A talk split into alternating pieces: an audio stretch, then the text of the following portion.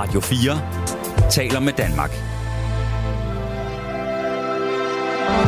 Velkommen til Nattevagten. I nat med Julie Badura.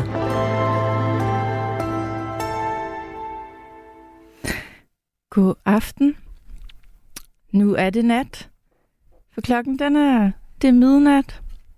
Og jeg, Julie, er i uh, nattevagtstudiet Radio 4. Nattevagtstudie i København, og jeg laver, øh, jeg laver natteradio med Rebecca. Hej Rebecca. Hej Julie. Jeg, jeg, jeg lyttede til nattevagten i går, der var du vært. Ja, det var jeg.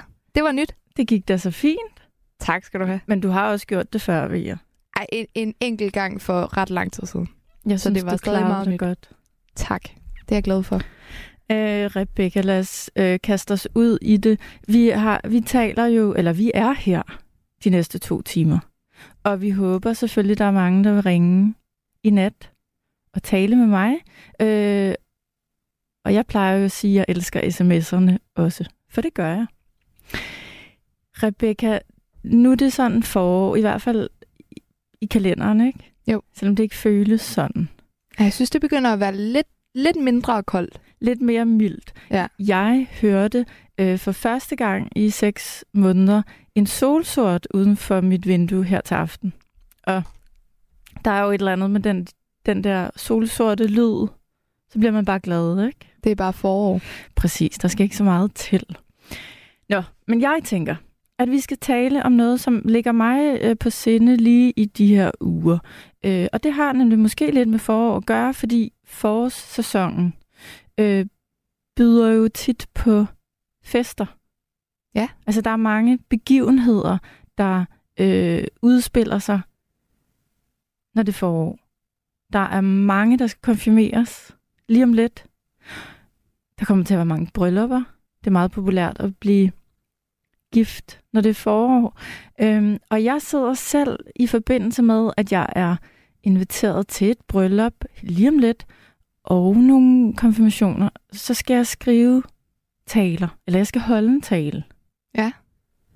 Og det synes jeg altid er sådan lidt, ah, hvor starter man lige, og jeg synes egentlig ikke, det er så rart.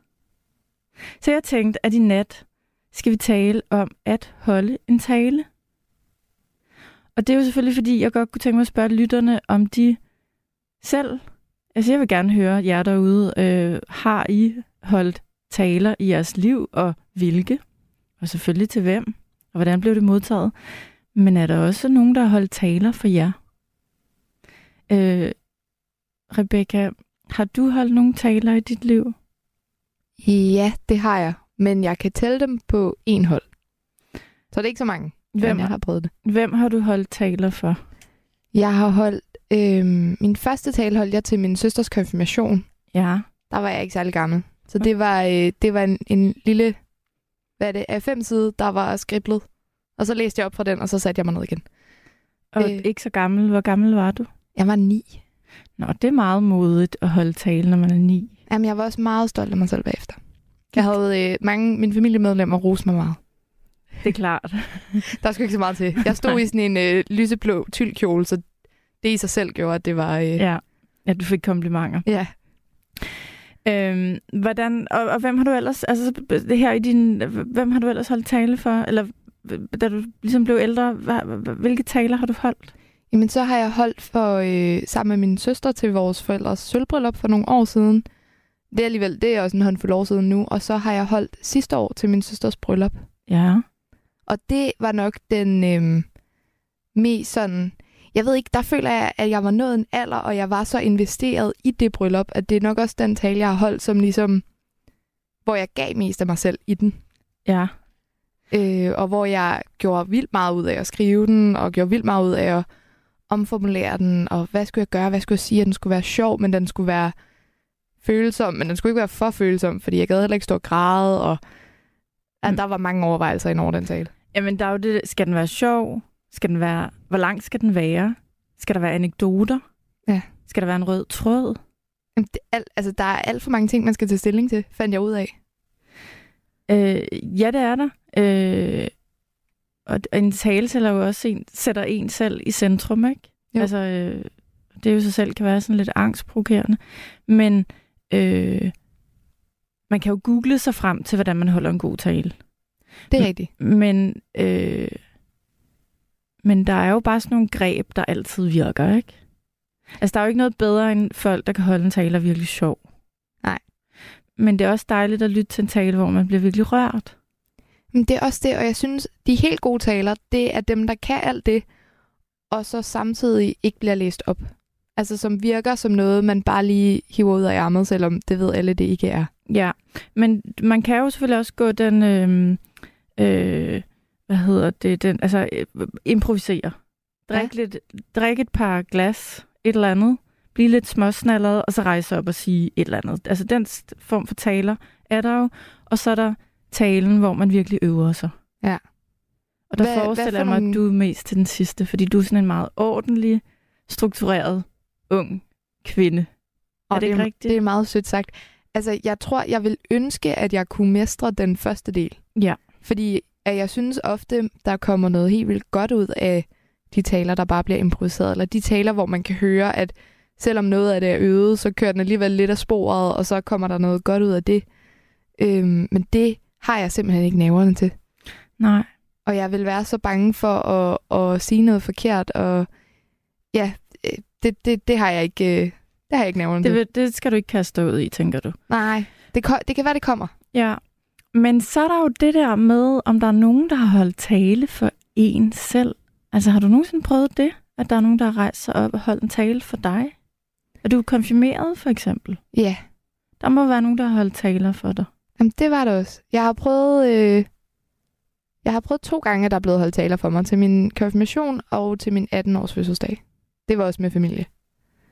Og det var også, der føler jeg faktisk, at altså, det er man jo selvfølgelig også givet mere i centrum, end nu sagde du det der før, men man stiller sig op og holder en tale, og så kommer man automatisk lidt i centrum. Mm-hmm. Men jeg synes, jeg synes, det er nemmere at sige ordene, end det er at høre ordene.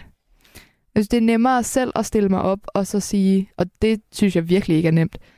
Men jeg har helt vildt svært ved, at, øh, fordi jeg vil gerne være nærværende, når folk holder taler til mig. Fordi jeg synes, det er en helt vildt stor ting, og en helt vildt modig ting, Det er det også. og en meget øh, ja, rørende ting, at der er nogen, der synes, at, at jeg det er værd, at de har lyst til at holde en tale for mig. Ja.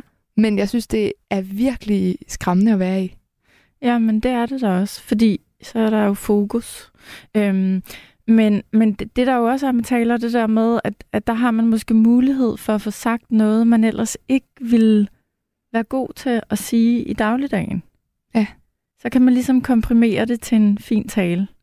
Øhm, Har du holdt taler? jeg har holdt taler. Jeg har holdt, øh, jeg holdt en tale for min storebror, da han blev gift. Ja. Øh, og øh, det var nok første gang, jeg holdt tale.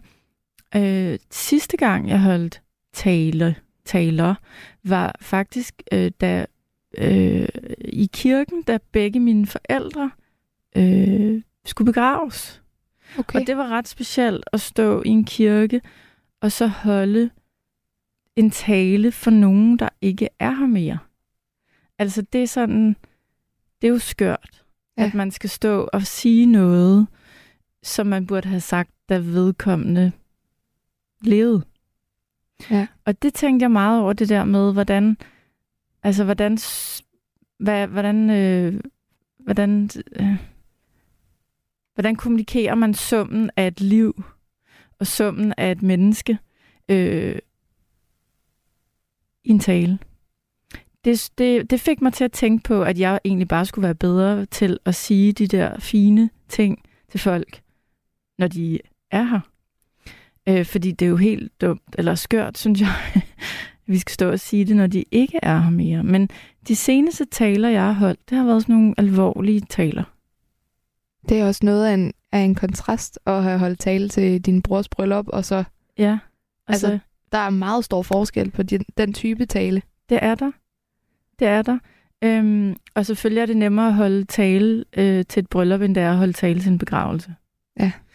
Men øh, nogle gange skylder man jo også mennesker, både levende og ikke levende, at holde en tale. Og sige, hvad man tænker og føler. Øh, det, det, det gør jeg meget ind for. Og jeg tænkte faktisk i dag, jeg skal være endnu bedre til at holde taler. Og jeg skal være endnu bedre til det der med, man burde lave sådan en regel, måske for sig selv, og sige, man skal i hvert fald en gang om året holde en fest for nogen og holde en tale. Det er en fin tanke. Jamen altså ligesom måske fylde livet med lidt flere taler. Kunne det ikke være? Men man gider heller ikke være, være... Jeg forestiller mig, i mit hoved forestiller mig, at alle familier har den her person. Det har min familie i hvert fald. Den, der der, er er god altid- til det. Ja, men også, der er den, der er god til det, og så er der den, der bare godt kan lide at gøre det. Men uden egentlig reelt og sådan... Altså, der Have holder en tale bare for at holde en tale. Som bare gerne vil lytte til sig selv. Ja. Er der nogen i din familie, der er fantastiske til at holde taler? Ja.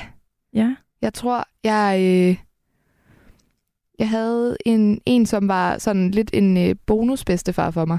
Mm. Og han var sådan en, han holdt taler til alle begivenheder. Altså alt. Påskefrokost, konfirmationer, alting. Og han kunne nemlig meget nemt have været den, hvor man tænkte, ej, nu holder han en tale igen.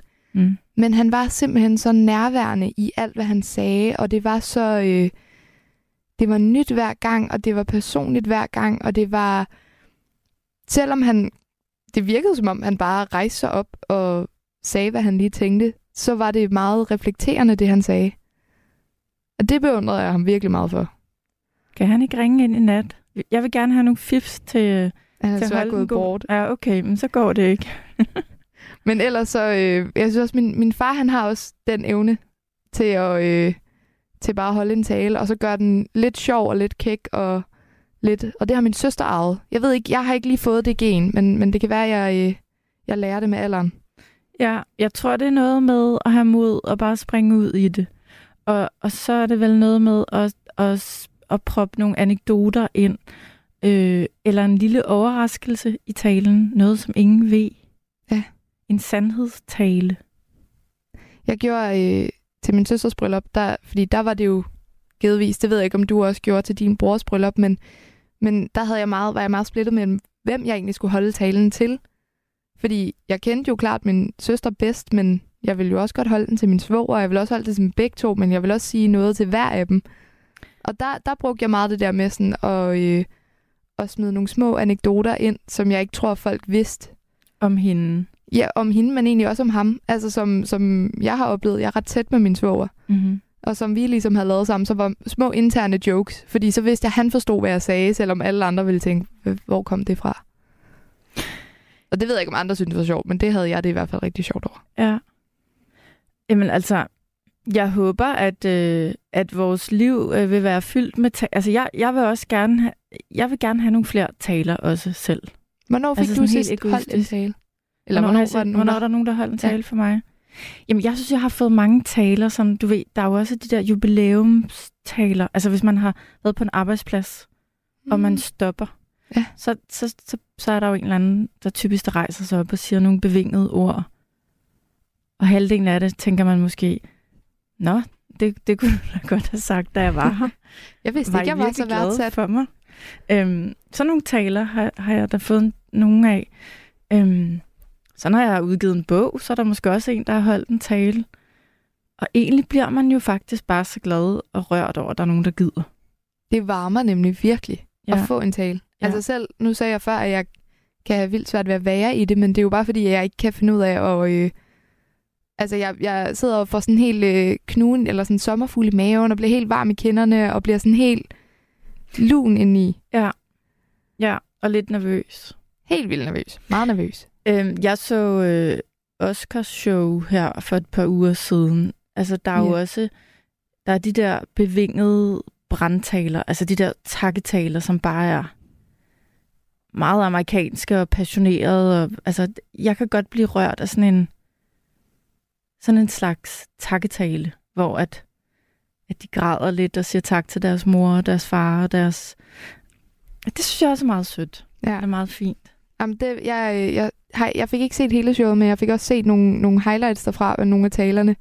Og det der med, at en skuespiller første gang, han er blevet nomineret til en Oscar, og så vinder den, og det, en, det første, han går op og siger, det er, at min mor sidder derhjemme og ser med. Mor, jeg har vundet en Oscar. Ja. Det synes jeg også var ret sødt. Det synes jeg også. Fordi det er også der, hvor det... det jeg føler, at de der takketaler i sådan nogle øh, award shows, det bliver hurtigt meget formelt.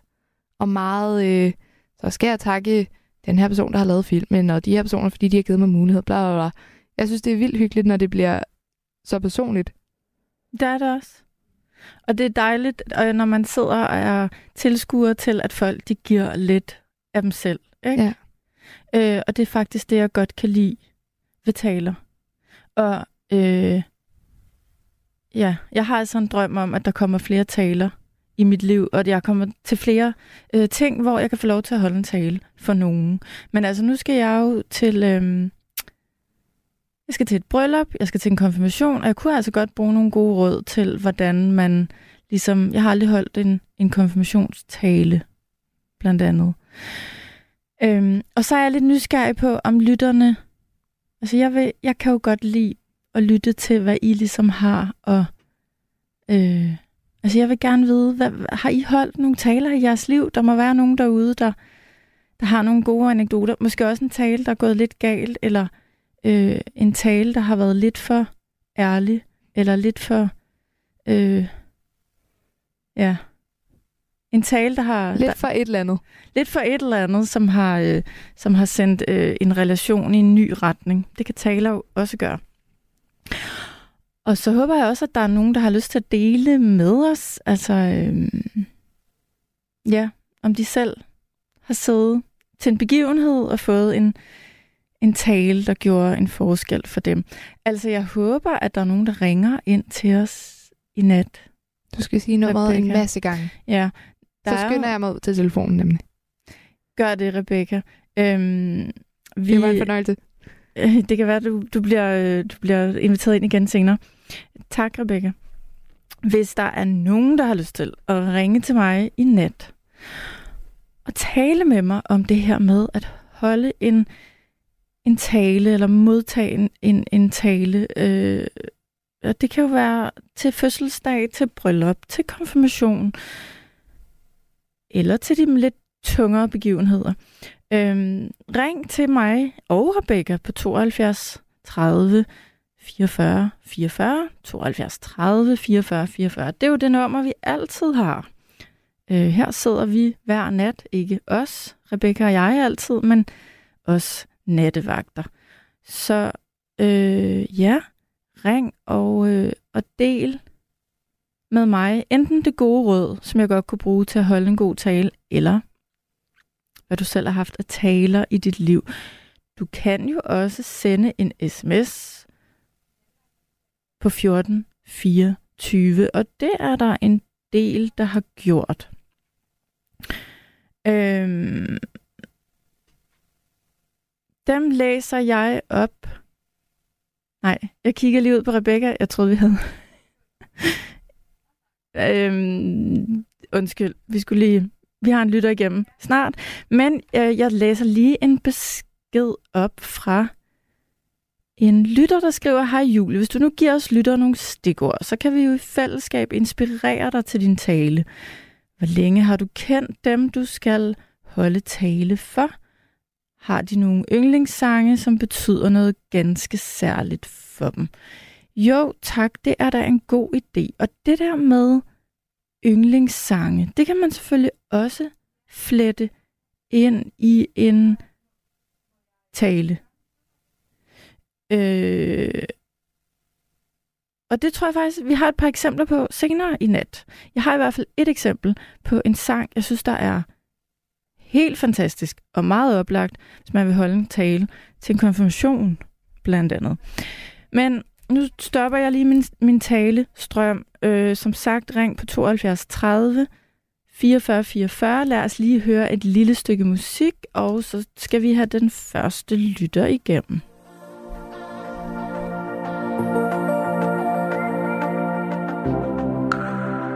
Jeg ved, at livets skoler ændrer sig en gang imellem.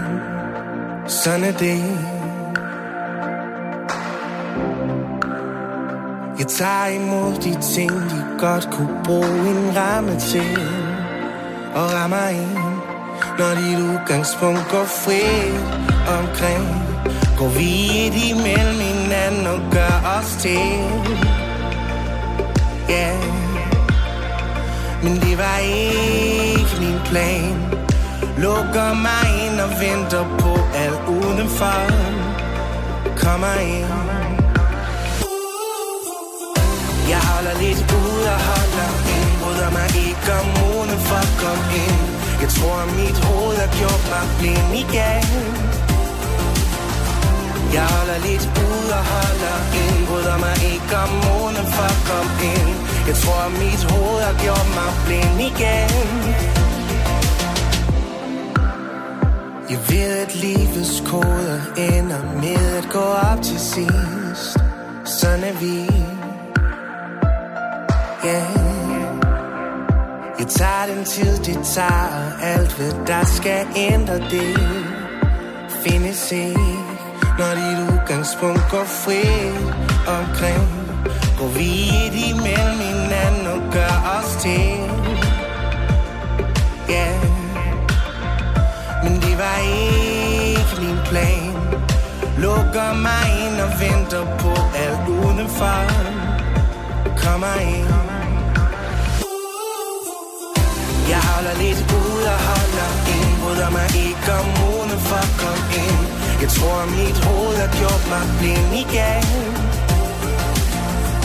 Jeg holder lidt ud og holder ind. Bryder mig ikke om månen for at komme ind. Jeg tror mit hoved har gjort mig blind igen.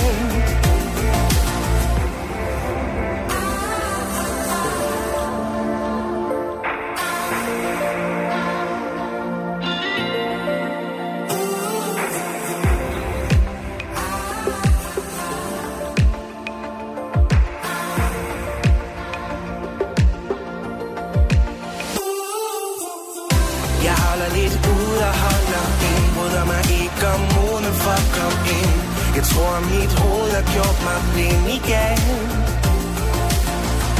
Jeg holder lidt ud og holder ind. Bryder mig ikke om månen for at komme ind Jeg tror mit hoved har gjort mig blind igen.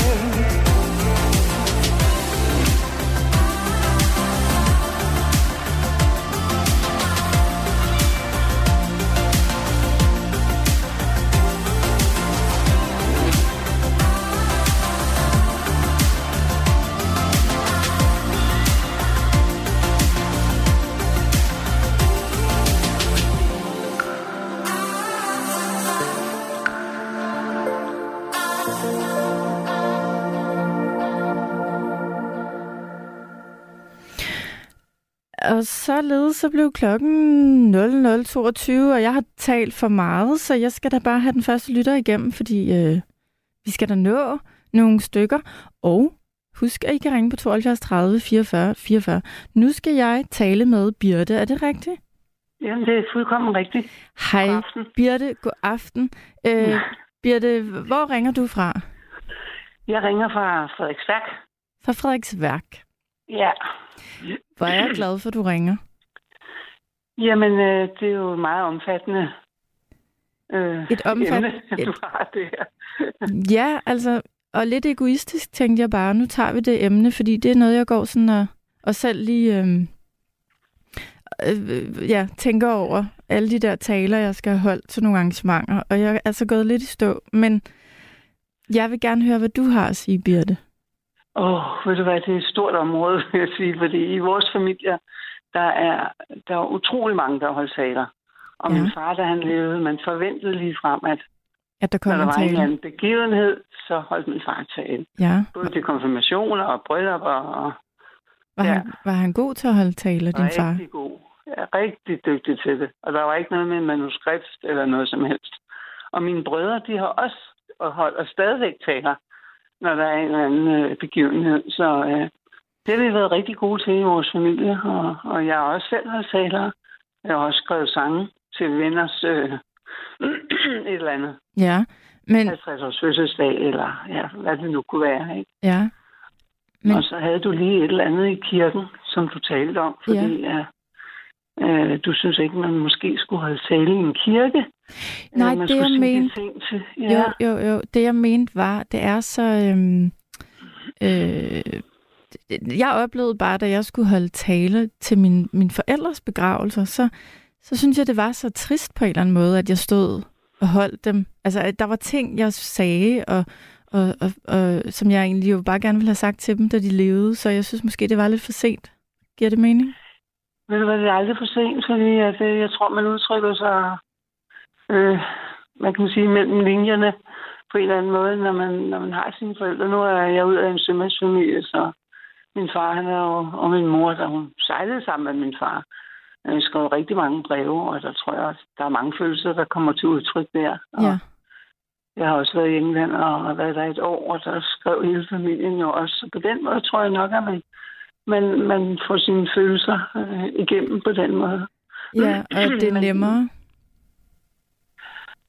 Øh, ja, det tror jeg, fordi det der med at holde tale, man kan ikke bare holde tale til en, man ikke kender så godt. Nej, det er svært. Hvis du forstår, hvad jeg mener. Så bliver det i hvert fald ikke så Altså, god en tale. Nej, og, og, og vi har seks børnebørn, og det er ikke alle, man måske lige kan holde tale til.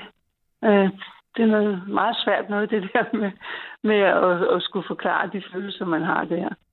Øh, Men nu siger du, at din far var rigtig god til at holde taler, og dine brødre ja. holdt mange taler. Så det er ligesom, måske er din far, øh, øh, I har lært af ham, hvordan man... Øh, hvad, hvad var det, der gjorde, at, at han var så god til at holde taler? Jamen, det er også det følelsesmæssige, at han ramte lige tråd med, med de ting, som, som man godt vidste måske, men som bare blev udtrykt på ord. Ikke? Altså, jeg har også holdt tale. Jeg har også holdt tale i en kirke, da min far døde.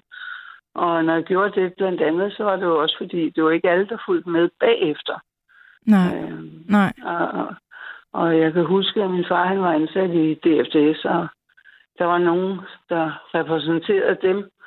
Og så var der en, der kom hen til mig bagefter og sagde, at øh, hvis hans datter holdt, holdt sådan en tale for ham, når han var død, så var han ikke ked af at dø i morgen. Og det blev jeg jo meget rørt over. Ikke? Det var en meget, meget fin kompliment. Ja, det var det. Det var meget fint, fordi jeg talte jo om det der med, når skibet kom ind til lange linje med Kronborg om styrbord igen. Og øh, ja, så fortalte jeg om de følelser, øh, der var i min fars hjerte, at Ja, han stod deroppe på broen i sin flotte uniform og den hvide skjorte, og, og netop det der med, at han kom ind og Amalienborg, og skulle han hjem til familien og så videre. Ja, der var mange andre ting, jeg sagde, men, men har du gemt Men, den øh, tale? Ja, det har jeg faktisk. Jeg gemmer altid mine taler. Og, Ja, for det skal og, man også gøre, ikke? Ja, ej, det er ikke alle taler, jeg gemmer, fordi dengang min far blev 70, der, øhm, der holdt jeg også tale, og så og selvfølgelig uden manuskript, og der blev jeg så om, eller overrumplet, fordi at, der var nogen, der pludselig begyndte at grine, og det, På det forkerte tidspunkt. Nej, overhovedet ikke. Det drejer sig nemlig om, at, at min far han, uh, sejlede med DFDS, og han sejlede med, med hans bror, eller CF-tikten. Nu er du så ung, men, men uh, de sejlede mellem København og Aalborg og København og Aarhus. Og så var det tit, at der boede vi i Virum, så var det jo tit, min mor og jeg kørte med min far ned til Amalienborg, eller lige igennem Amalienborg, der lå uh, skibet nede. Ja. Og så lige det, vi kørte igennem Amalienborg, så sagde min far, mine tænder, mine tænder. og det viste, han har jo sine to tænder. Dem havde han op i et glas op på første sal hjemme i huset. Ja. Og så måtte vi jo køre tilbage igen og hente tænderne, fordi, som han sagde, hvis kongen nu var med ombord, så kunne han jo ikke stå der og smile og så mangle et par tænder. Og så grinede folk jo, og jeg tror, der gik fem minutter, fordi så var der nogen, der havde kastet op med deres kapis i munden. Og, der var, og, og nogen havde mistet deres, fordi de havde drukket lidt for meget, så de mistede ja. deres øh, tænder øh, ud på gulvet. og der, det var jeg sådan helt overrumlet over, at, at det var så godt et emne. Det lyder kaotisk. Ja, det var lidt kaotisk, ikke? men øh, jeg tabte ikke tråden. Jeg kom tilbage til den igen.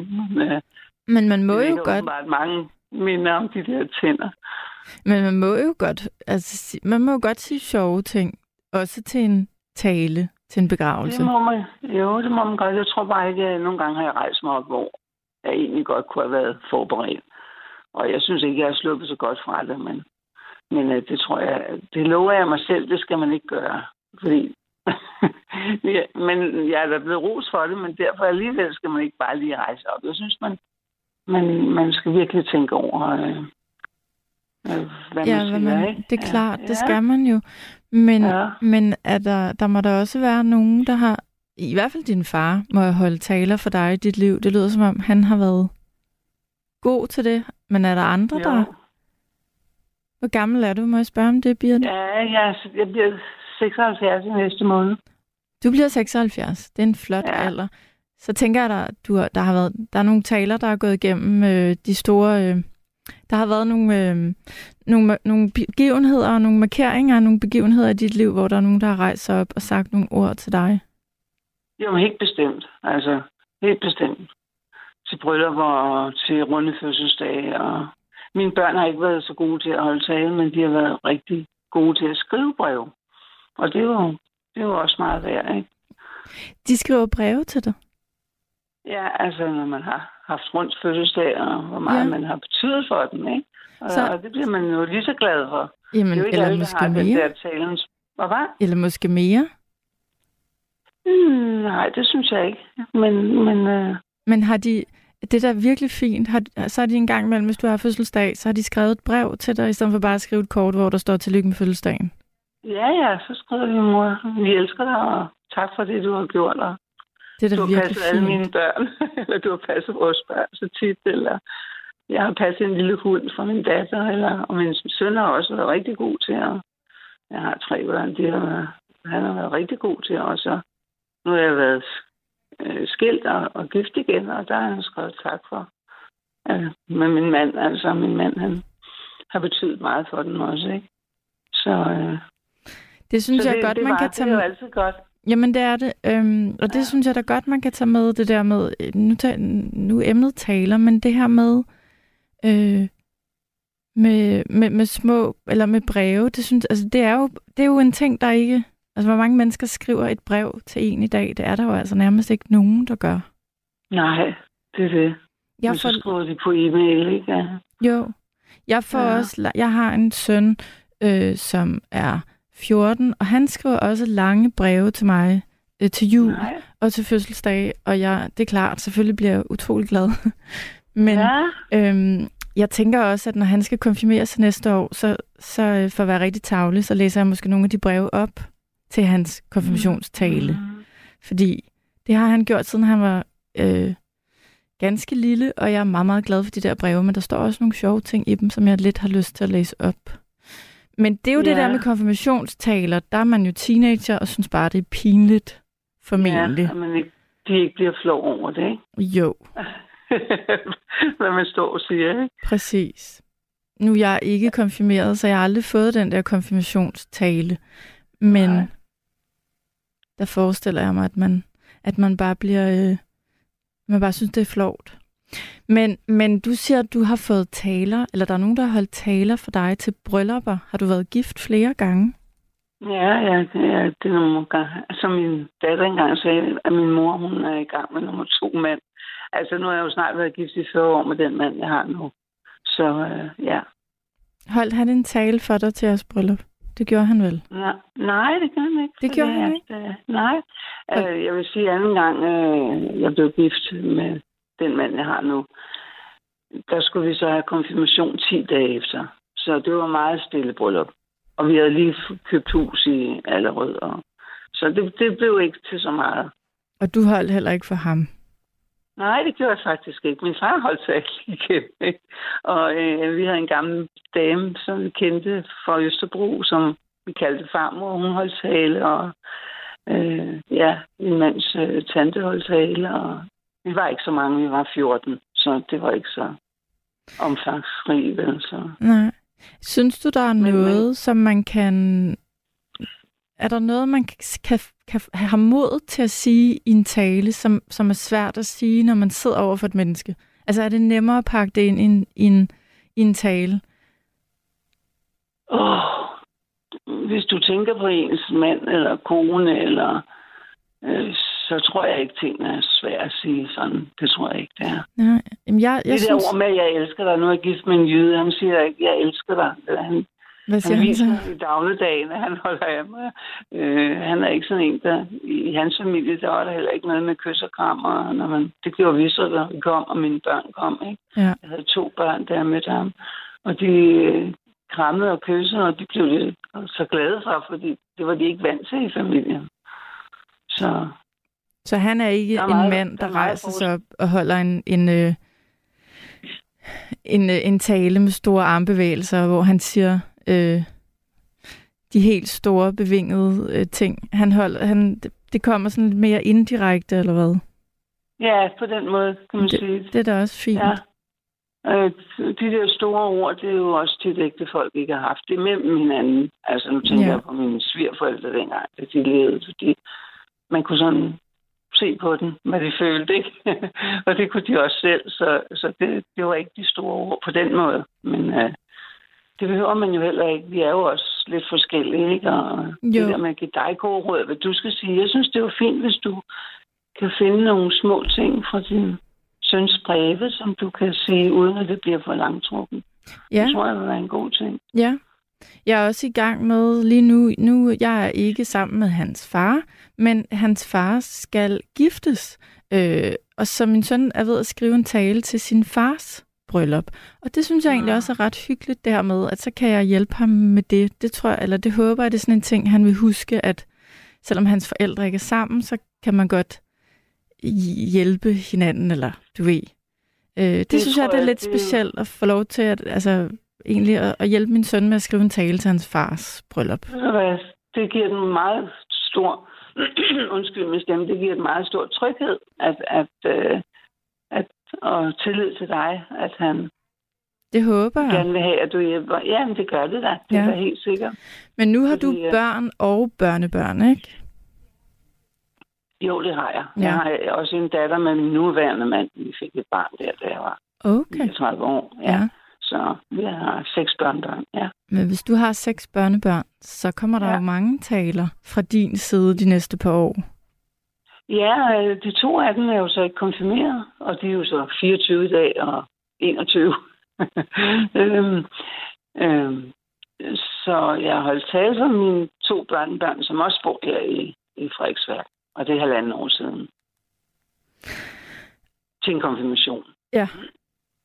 Så Øhm, men, men jeg kan ikke lade være med at tænke på, øh, i hvert fald øh, også hvis der er nogen, der lytter, altså det er ikke alle, der, der, der er komfortable og øh, føler, de har mod til at rejse op og sige en tale. Men det der med så at skrive et brev, det synes jeg er en rigtig fin lille ting. det, det er så, og det gemmer man jo også de breve, ikke? Ja, Ja, måske. Ja. Jeg, jeg, jeg fortryder, at jeg ikke gemte alle mine fars breve. Altså, han har skrevet så mange breve til mig. og dem har du ikke gemt. jeg.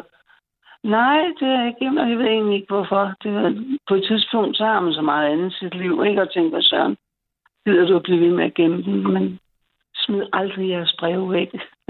Nej, Fordi at, at øh, det er så sjovt at læse mange år efter, ikke? Og især når man ikke har sine forældre mere, så tænker man, hvorfor gjorde du egentlig det? det er jo det. Det er jo der, man begynder. Ja. at tænke over det. Øhm, du Ja. sagde, at din far rejste eller sejlede Ja, og skrev til din mor ja, og til os. og til jer. Ja.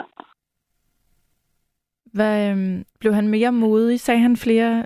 Var han bedre til at sige, jeg elsker dig, eller jeg elsker jer, når han var langt væk, end når ja, han var ja, tæt på? bestemt. Jo, men det er jo det, når man er tæt på, så ved man godt, at ens forældre elsker en, ikke? Jo, Men, men øh, han skrev der også, og jeg har da også købt blomster til min mor fra min far, hvor han, han sagde, du, hvad jeg skulle skrive, ikke? Øh, øh, altså, han elskede min mor, ikke? Ja, så det, han var meget sådan følelsesladet, min far, men, men det kommer måske også af, at han har at han var meget væk. meget og været langt hjemmefra, og, og vi har savnet hinanden, ikke? Så, Ja. så, øh, og min bror og min brødre sejler, har også sejlet. Så øh, de, har også været, de har også udtrykt sig rigtig godt i breve. Så det tror jeg betyder meget, at man har det nærvær og har haft det nærvær. Det betyder rigtig meget. Jeg, jeg får lyst til at... Ja, nu, nu det taler, vi, vi, vi som udgangspunkt øh, skal tale om. Men, men altså, det der med at skrive breve, jeg håber, der er nogen, der netop sidder derude og tænker, der er en, jeg lige skal, skal sende et brev til, eller skrive nogle ord øh, til. Øh, jeg så en film i dag om en mand, der rækker ud efter hans datter, som han ikke har set i mange år, og så øh, vil han forsones med hende, inden han selv øh, skal væk. Øh, og så skriver han et langt brev, som aldrig når frem. Og det er selvfølgelig bare en film. Øh, et fint Ja, øh, ja. t- filmisk greb, men, men øh, jeg er fortaler for på alle måder det der med, at man får sagt ting til, til mennesker, øh, når man føler dem, eller når man tænker dem. Så man Ja, ikke fortryder det- noget. Ja, og det er vigtigt at få spurgt. Der er mange ting, man ikke har spurgt sine forældre om. Det er rigtigt. Fordi man, man er i sit liv med små børn, og det går bare derudad og Ja. fuld fart på. Og så tænker man, hvorfor har du ikke lige spurgt om det her? Ja. Hvordan følte du Ja. dengang, som min far var 18 måneder i USA under krigen og kunne ikke komme hjem og kom så hjem til min mor? Men hvorfor fik du ikke lige spurgt om? Altså, Ja. øh, Både fordi man Ja. gerne vil vide det, men, men man kan også, det kan jeg godt genkende det der med, at man kan tænke, hvorfor viste jeg ikke noget mere interesse? Ja, altså, øh, jo, jamen det er det der med, med at livet flyder hurtigt forbi, ikke? Jo. Og lige pl- pludselig så har man børn hjemme, og så har man, og så, når man så ikke har sine forældre, så kommer man til at tænke over rigtig, rigtig mange ting.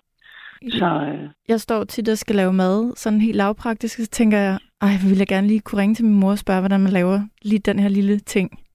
Øh, ja, men du er ikke så gammel, vel? så du har mistet Nej. din mor i en ung alder. ja, det har jeg faktisk. Ja. Øhm, så der er mange ting, jeg ikke nåede at spørge min mor om, som jeg virkelig Ja. ja. gerne ville have gjort. Og derfor Ja. så, så, så gør jeg så meget ud af at sige, blandt andet til min søn, det der med, at hvis der er noget, man skal sige, eller vil vide, eller har brug for at udtrykke, så skal man gøre det i dag, og ikke i morgen. Jamen, det er rigtigt. Det er jo nemmere Nu han sagt så end gjort. Så han, han, men jeg kan høre sådan, når han skriver breve og, og udtrykker sig på den måde, så er han en meget tænksom fyr, ikke? Fordi der er Jo, ikke så mange i, i den alder, der, der skriver måske og sætter det ned på ord, ikke? Altså, nej, men børn bliver vel også tænksomme af, hvis der er... Øh, nu har han jo oplevet at miste sine bedsteforældre, så altså, der har jeg også tænkt, at det er nemmere bare at tale om, end, øh, end lade være med at tale om. Altså, jo, det er rigtig godt at tale om det. det ja, præcis, præcis. Det, man skal ikke være afskrækket over for, ikke? At, at kunne tale sin, med sine børn om ens egen følelser, ikke? Nej. Det, det er meget vigtigt, at man gør det. Jamen, det er rigtigt. Det tror jeg, ja. Så Jeg kunne ønske for dig, at du finder de der breve, at du måske bare finder et enkelt et sted. Nej, For din det far. gør jeg ikke. Det gør du ikke, de jo, jeg har et, jeg har gemt, men det var dengang, jeg blev skilt, der skrev han til mig. Øh, da min første mand, han forlod mig, ikke? der Ja. skrev han til mig. Man kaster ikke guld på gaden, min pige, skrev han. Og det er det eneste, han skrev. Nej, der skrev han mere, men, men, men øh, Det var en, en fars kærlige måde at sige, det der er en virkelig ja, dum beslutning. Ja, ja, det er det.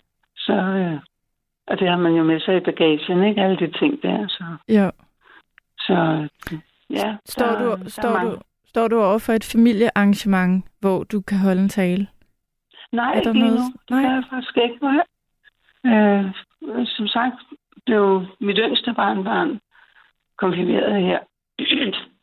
Undskyld, for halvanden år siden, så der holdt vi tale, også hendes farmor. Så, Ja. så øh, det var meget, og det var også, som du siger, det var lidt sjovt, når man holder de der konfirmationstaler. Det er jo ikke så alvorsfuldt, men alligevel så er det jo, du ved, i gamle dage var man jo voksen, og man blev konfirmeret. Det er man jo ikke på samme måde i dag. Nej, det kan man ikke Så- sige. Tværtimod. Nej, og, og, og unge mennesker får, dengang der var vi ude og arbejde, vi var 16 år, ikke? Ja. Øh, hvis man ikke lige øh, kørte videre i karrieren, så, så øh, det er jo anderledes i dag, hvor de unge mennesker helst skal studere i stedet for at have et håndværk, måske. Ja, Og så, så er de jo ikke så tidligt på, og så er de mere beskyttende hjemme.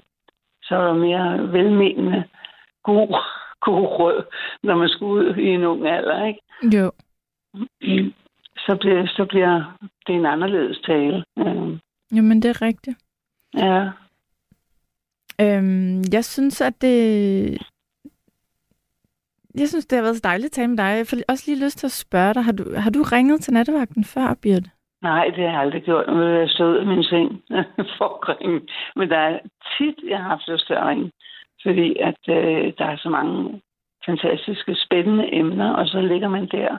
Og, når så tænker man, ej, når klokken er et, nu slukker jeg altså for den radio, du skal jo også have noget søvn. Og, Ja. og, og, øh, men det der med lige at stå op, det, det er første gang, jeg har gjort det, så det var Du- bare de taler, der også ramte mig. Men der er så mange gode emner, så jeg synes, det er en rigtig god idé med nattevagten. Ja.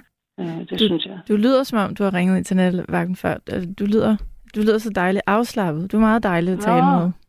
Nå, tak skal du have lige måde. Men- så, men nu kan det være, du gode har fået- derinde, også dengang der var 24, Radio 24 så der var man jo i vild oprør over, det er jo blevet, blevet lukket ned, ikke? Men, Jo.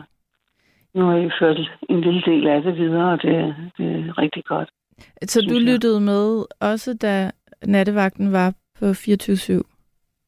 Ja, altså ikke, du ved, kun til halv et eller et, eller så jeg skulle lige Ja. høre jeres emner, altså jeres stemmer og sådan noget. Så nogle gange, så bliver man så grebet af det, ikke? Og når man Jo. så slukker for radioen, inden I slutter, så har man alle de der tanker, man så, det er jo måske ikke altid lige godt at lytte til det, fordi så har man så mange ting, man tænker på, ikke? Og, Jo som så kører lidt rundt, for normalt passer jeg jo min sengetid, så. Ja, ja men det, det er da også øhm, at foretrække, men jeg har det der på samme måde, når jeg ikke sidder her, og jeg lige tænder for nattevagten, og jeg lytter til nogle af de andre værter, og, og de mennesker, der ringer ind, så har jeg faktisk svært ved at slukke, næsten ligegyldigt hvilket emne det er, fordi man skal lige høre øh, slutningen på, på, på historien, og det, som jeg godt kan lide, når, nu synes jeg, det er dejligt, du ringer ind, og du, du ikke har gjort det før, det synes jeg er herligt, men hvor er det Ja. også bare... Øhm, Altså hver nat, når man sidder herinde, så, så, tænk, så går man herfra og tænker, hvor er det fint, at folk de deler ud på den måde, som de gør. Fordi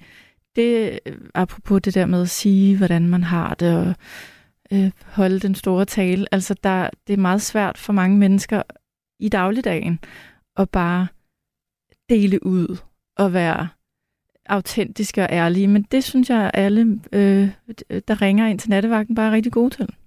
Jamen, det er jo ret i. Og det synes jeg også er befriende, og det kan være om sygdom, det kan være om alt muligt, eller det kan være nogen, der kører hjem i lastbil for deres arbejde. Ja, dem er der mange af. det- Ja, det er der mange af, og det synes jeg er rigtig øh, flot, og det er jo også derfor, jeg kan holde sig så meget i gang øh, med, at Det er i hvert fald dejligt. I er derude, og, og jeg er så glad for, at du ringede i nat. Jeg kommer til at tage den der, øh, det, for mig er det en god idé, øh, den her du kommer med, med, måske er der et menneske eller to, man en dag skal skrive et brev til, så den, det tager jeg altså med mig. Så det er jeg glad for, jo, du eller lige... hvis folk er gode til at skrive sange, jeg har skrevet nogle sange til vores venner, og så, Ja, så får man også udtrykke sig på den måde, ikke? Igennem Jo. ord, ikke? Og det er, jo, det er jo så vigtigt igen, at man, man, er, man godt kan lide at udtrykke sig. Og, Det- og, det er, s- det er ja. svært at skrive en sang, en festsang. Ja. Synes du ikke det? Mm, nej, det synes jeg ikke. Er det de samme? er det altså nogle år siden. Jeg tror, det er mindst 10 år siden, jeg har skrevet en sang. Okay. Men når du så skriver en, en festsang, er det så typisk sådan den samme? De mennesker, jeg kender, der, der, der skriver festsange, det er meget den samme sang, de ligesom, du ved, laver et nyt vers til. Det er sådan, de har nogle, der er nogle af de der klassiske festsange, der, som bare går igen, ikke? Jo, det, jo, det er det nok. Det kommer an på, altså, hvilken melodi man vælger, som så skal rime på det.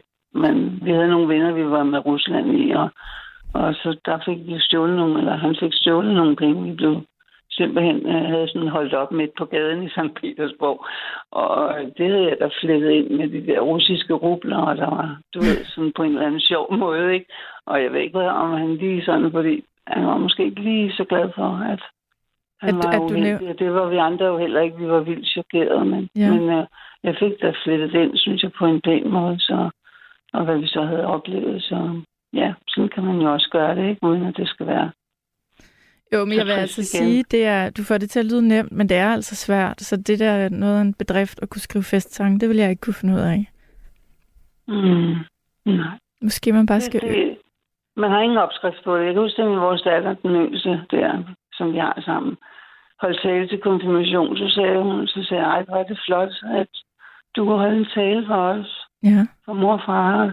Så hun, mor, jeg går bare ind på nettet. Og så, nu snak, talte de jo også lige om, Rebecca, der sidder ude på telefonen, I talte jo også lige om, at man kunne gå på nettet, og, og Ja, det kan jo... man og havde derind hun og så været, men hun ja, men det var en god tale, men jeg var da meget forbavset over en rejse, så nu er jeg går bare på nettet, ja.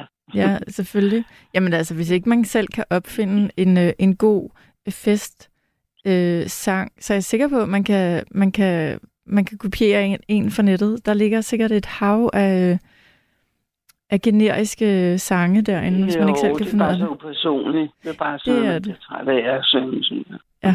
Hvis Jamen. jeg skal sige min mening. Jeg håber i hvert fald, du får en, øh, en rigtig god konfirmation, og du får lavet en god øh, tale. Tak skal du have, hvor du sød. Ja. Tak skal Ja. du have. Så, Øhm, jeg, øh, jeg vil sige tak, fordi du ringede. Det var bare Jamen, øh, virkelig dejligt at tale have- med dig. tak lige måde, og du må have en god vagt. Tak skal du have, og sov rigtig godt. Jo, tak for det. Hej. Fred.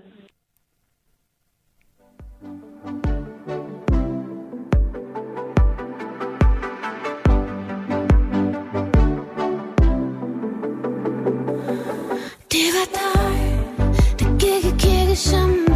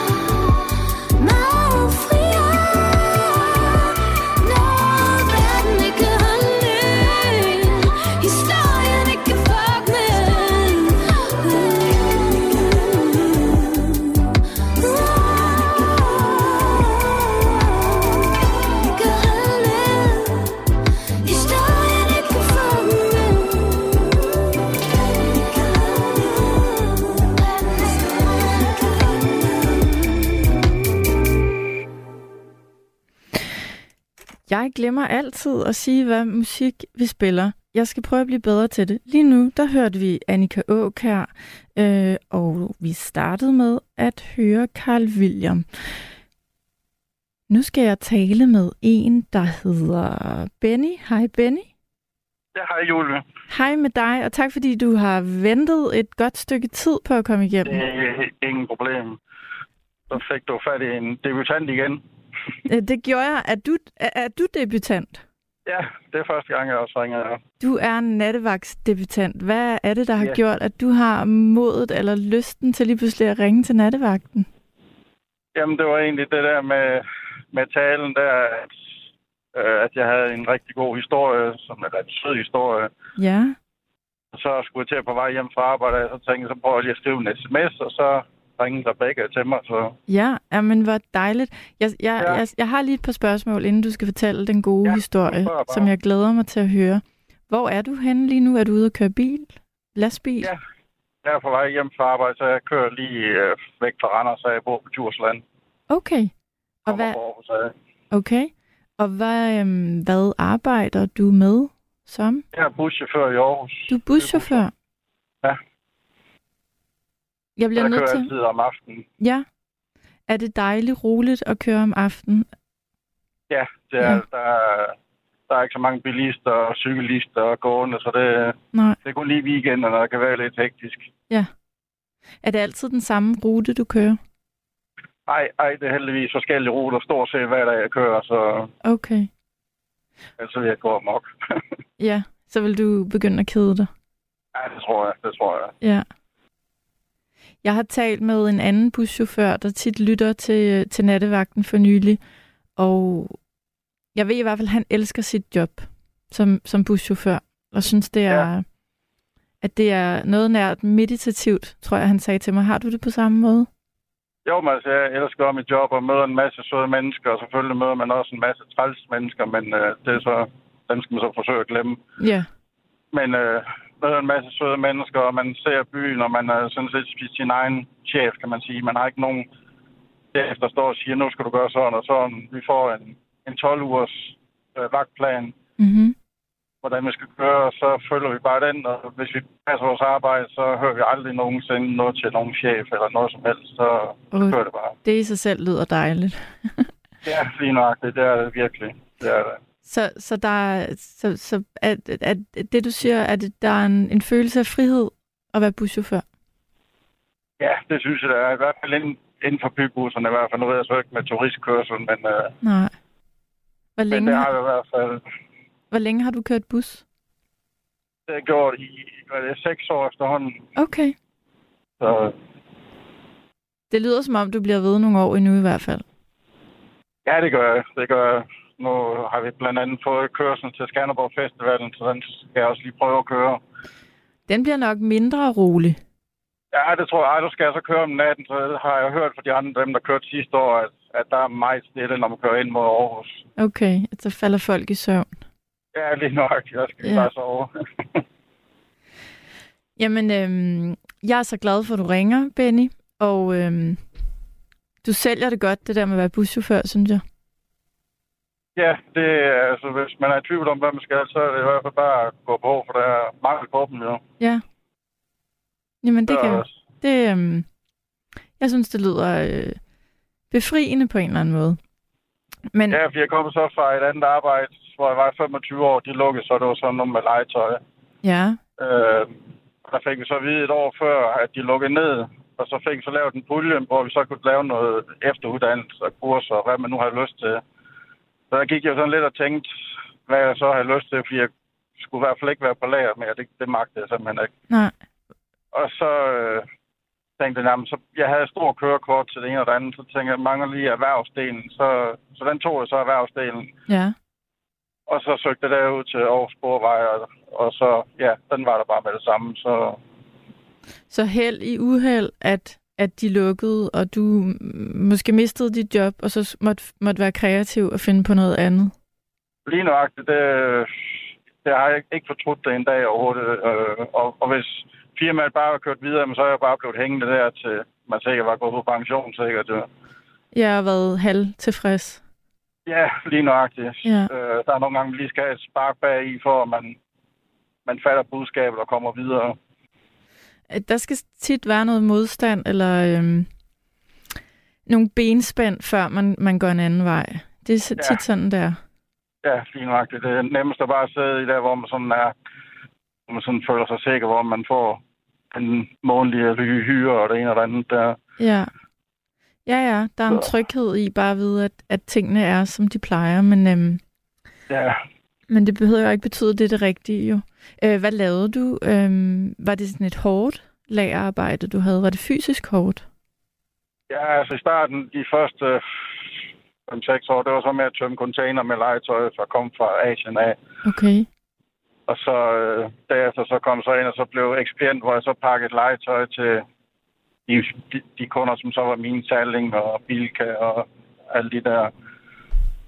Øh, og det var et meget hårdt job, fordi det var, man havde sit, sit eget område, man skulle passe hele tiden af sine egne kunder. Og så fik man, så, man fik, vi fik selvfølgelig en god løn og en god bonus og alt det der, men øh, det var hårdt, og man, var jo alt det overarbejde, man overhovedet kunne få fat i. Så nogle gange så var det jo, eller ofte var det sådan 9-10 stykker om aftenen, man tog hjem fra, fra arbejde af. Og Så så alligevel, men måske med en lidt utilfredsstillende følelse af, at du alligevel ikke var rigtig glad. Jo, der manglede et eller andet, kunne man godt mærke, men Mm. omvendt så arbejder for de der fire vægge, og øh, altså, der kommer jo egentlig ikke ret meget ud, jo. Man passer bare sit job. Nu her buschauffør, der kommer man jo ud og ser byen, og Ja.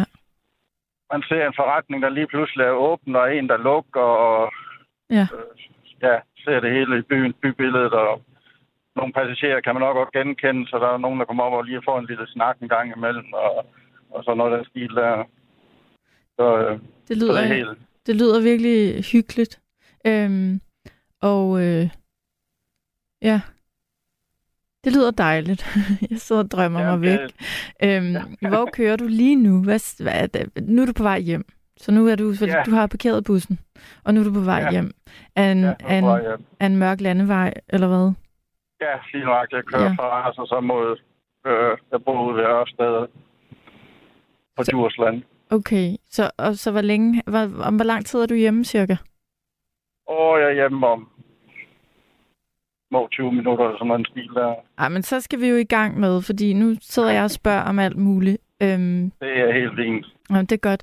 Nu skal jeg høre, hvad var det? øh, Jeg vil så gerne høre din, din historie øh, om, om nattens emne.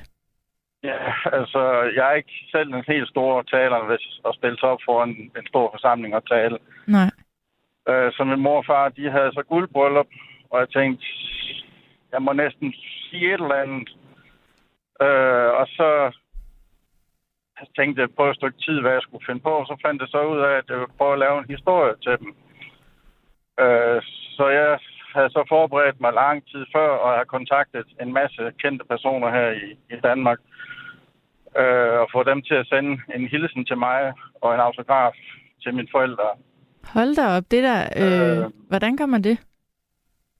Jamen, man går ind på nettet, og så øh, skriver de navn, man gerne vil have fat i, og så ser man, om kan nogle veje eller et eller andet omveje kan få fat i vedkommende. Ja, det Der kræver del- lidt benarbejde, det gør det ikke det? Og det kræver en del benarbejde og, og god tid også, jo, så man kan nå at få det samlet det hele. Øh, men folk var jo utrolig søde, og alle var med på, på lejen.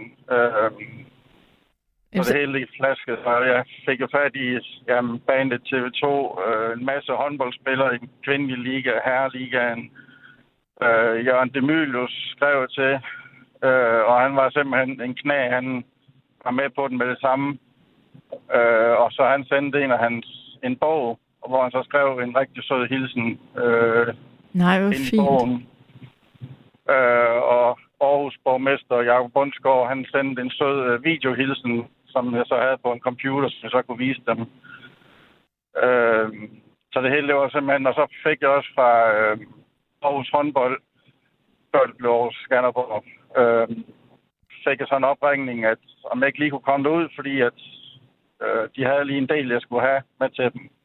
Ja, Og så tog jeg så derud, så fik jeg så at vide, at, at mine forældre, de ville få øh, faste pladser til alle deres hjemmekampe resten af deres liv. nej. Jo, og så øh, fik jeg, øh, hvad var det, halvanden hundrede billetter, fribilletter til den næste hjemmekamp, og det var så mod KF Kolding. Ej, du, Øh, at du må have nogle, du må altså på en eller anden måde have nogle overtagelsesevner, eller nogle, nogle talegaver, siden du har fået alt det der igennem. Det er da ikke bare Nej, sådan lige. Nej, det er det ikke, men altså, det, var, det var sådan en, altså, det var en, en sjov, sød historie, og så, altså jeg skrev bare til dem til at starte på, jo. Øh, og så gik den så derud fra. Ja. Øh, så, men så, da vi så havde fest der, så var jeg selvfølgelig hammer nervøs, så jeg tog lige et par glas hvidvin, inden, sådan, inden jeg skulle på.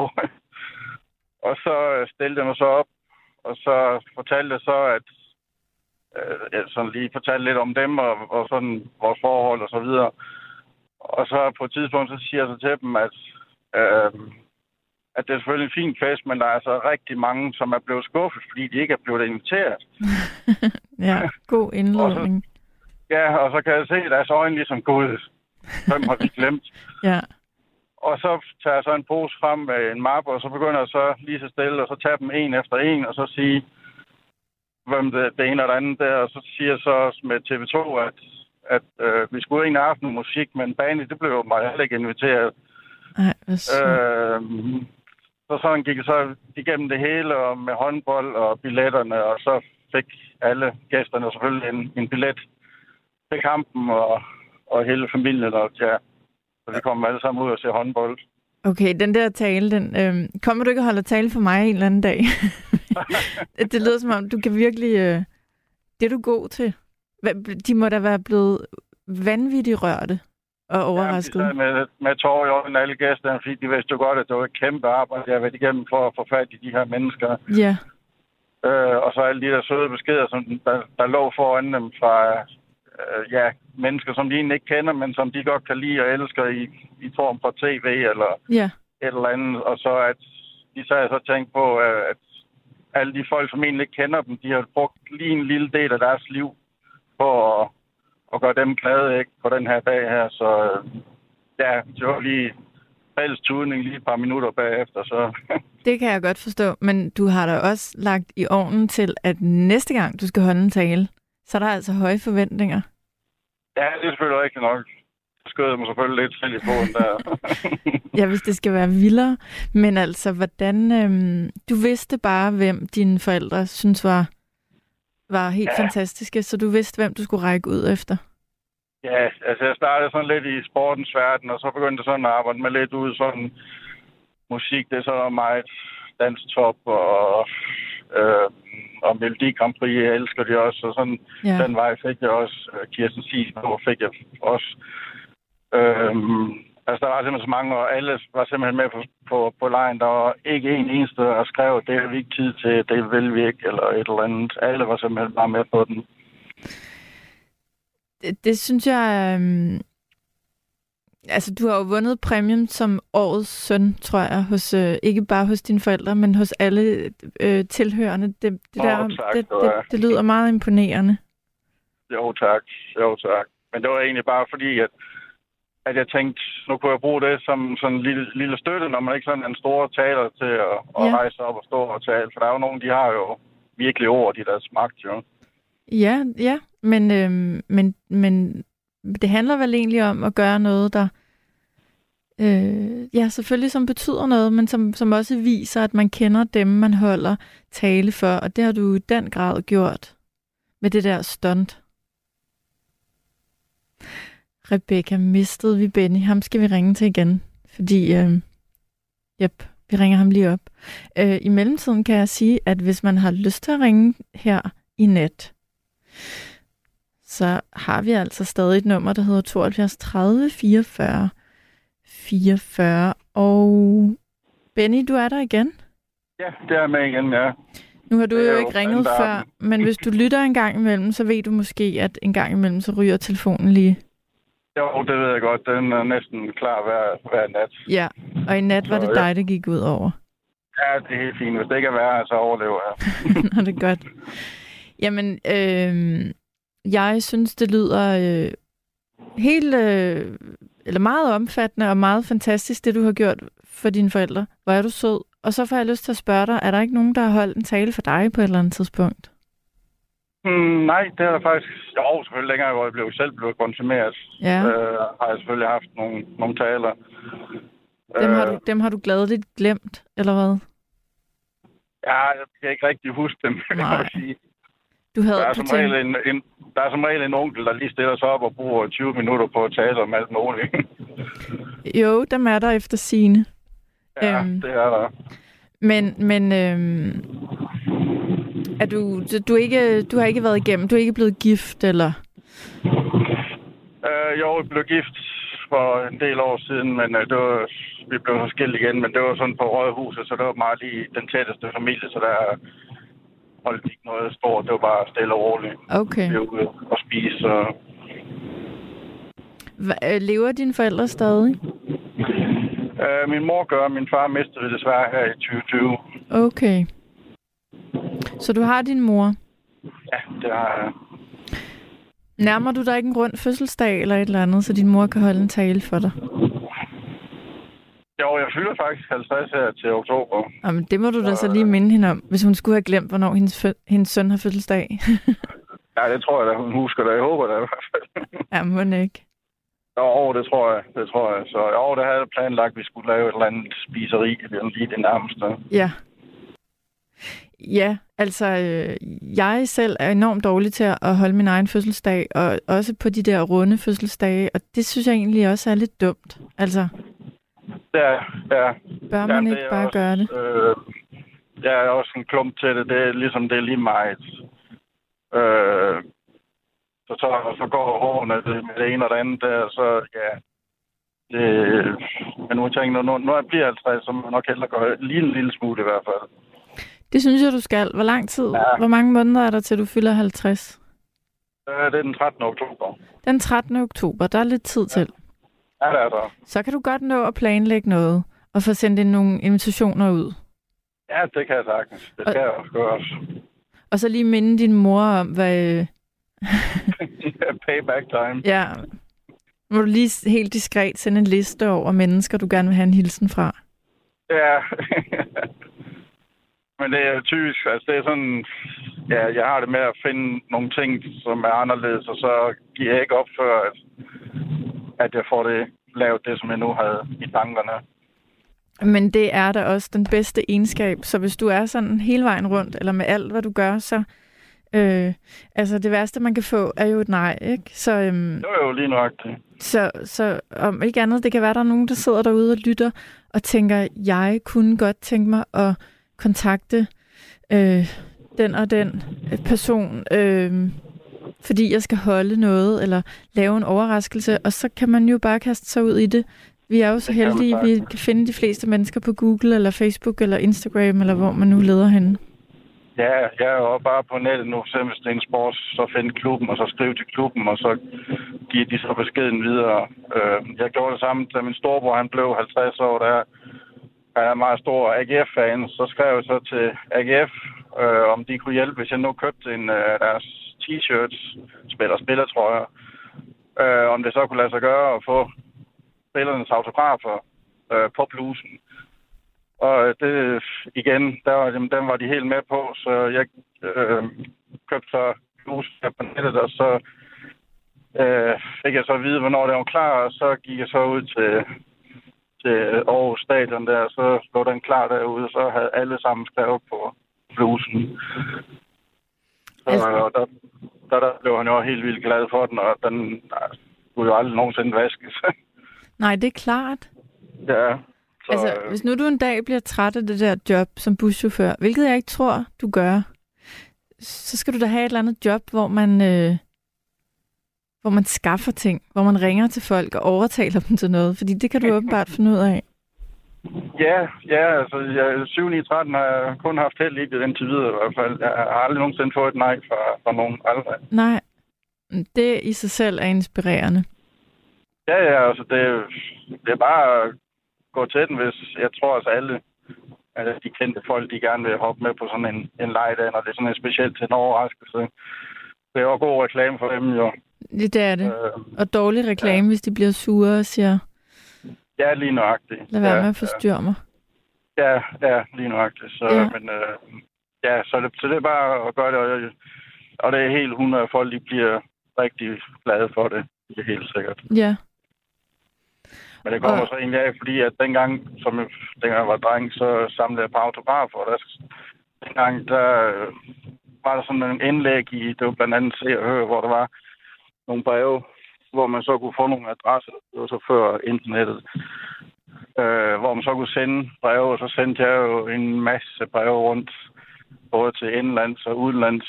Øh, og når det var udenlands, så fik jeg sat frimærke på, sådan så de ikke skulle betale for fragten eller portoen, så, så jeg selv betalte for den. Så jeg har jo en stor map derhjemme med øh, verdens folk, som jeg har fået til at, at skrive til mig.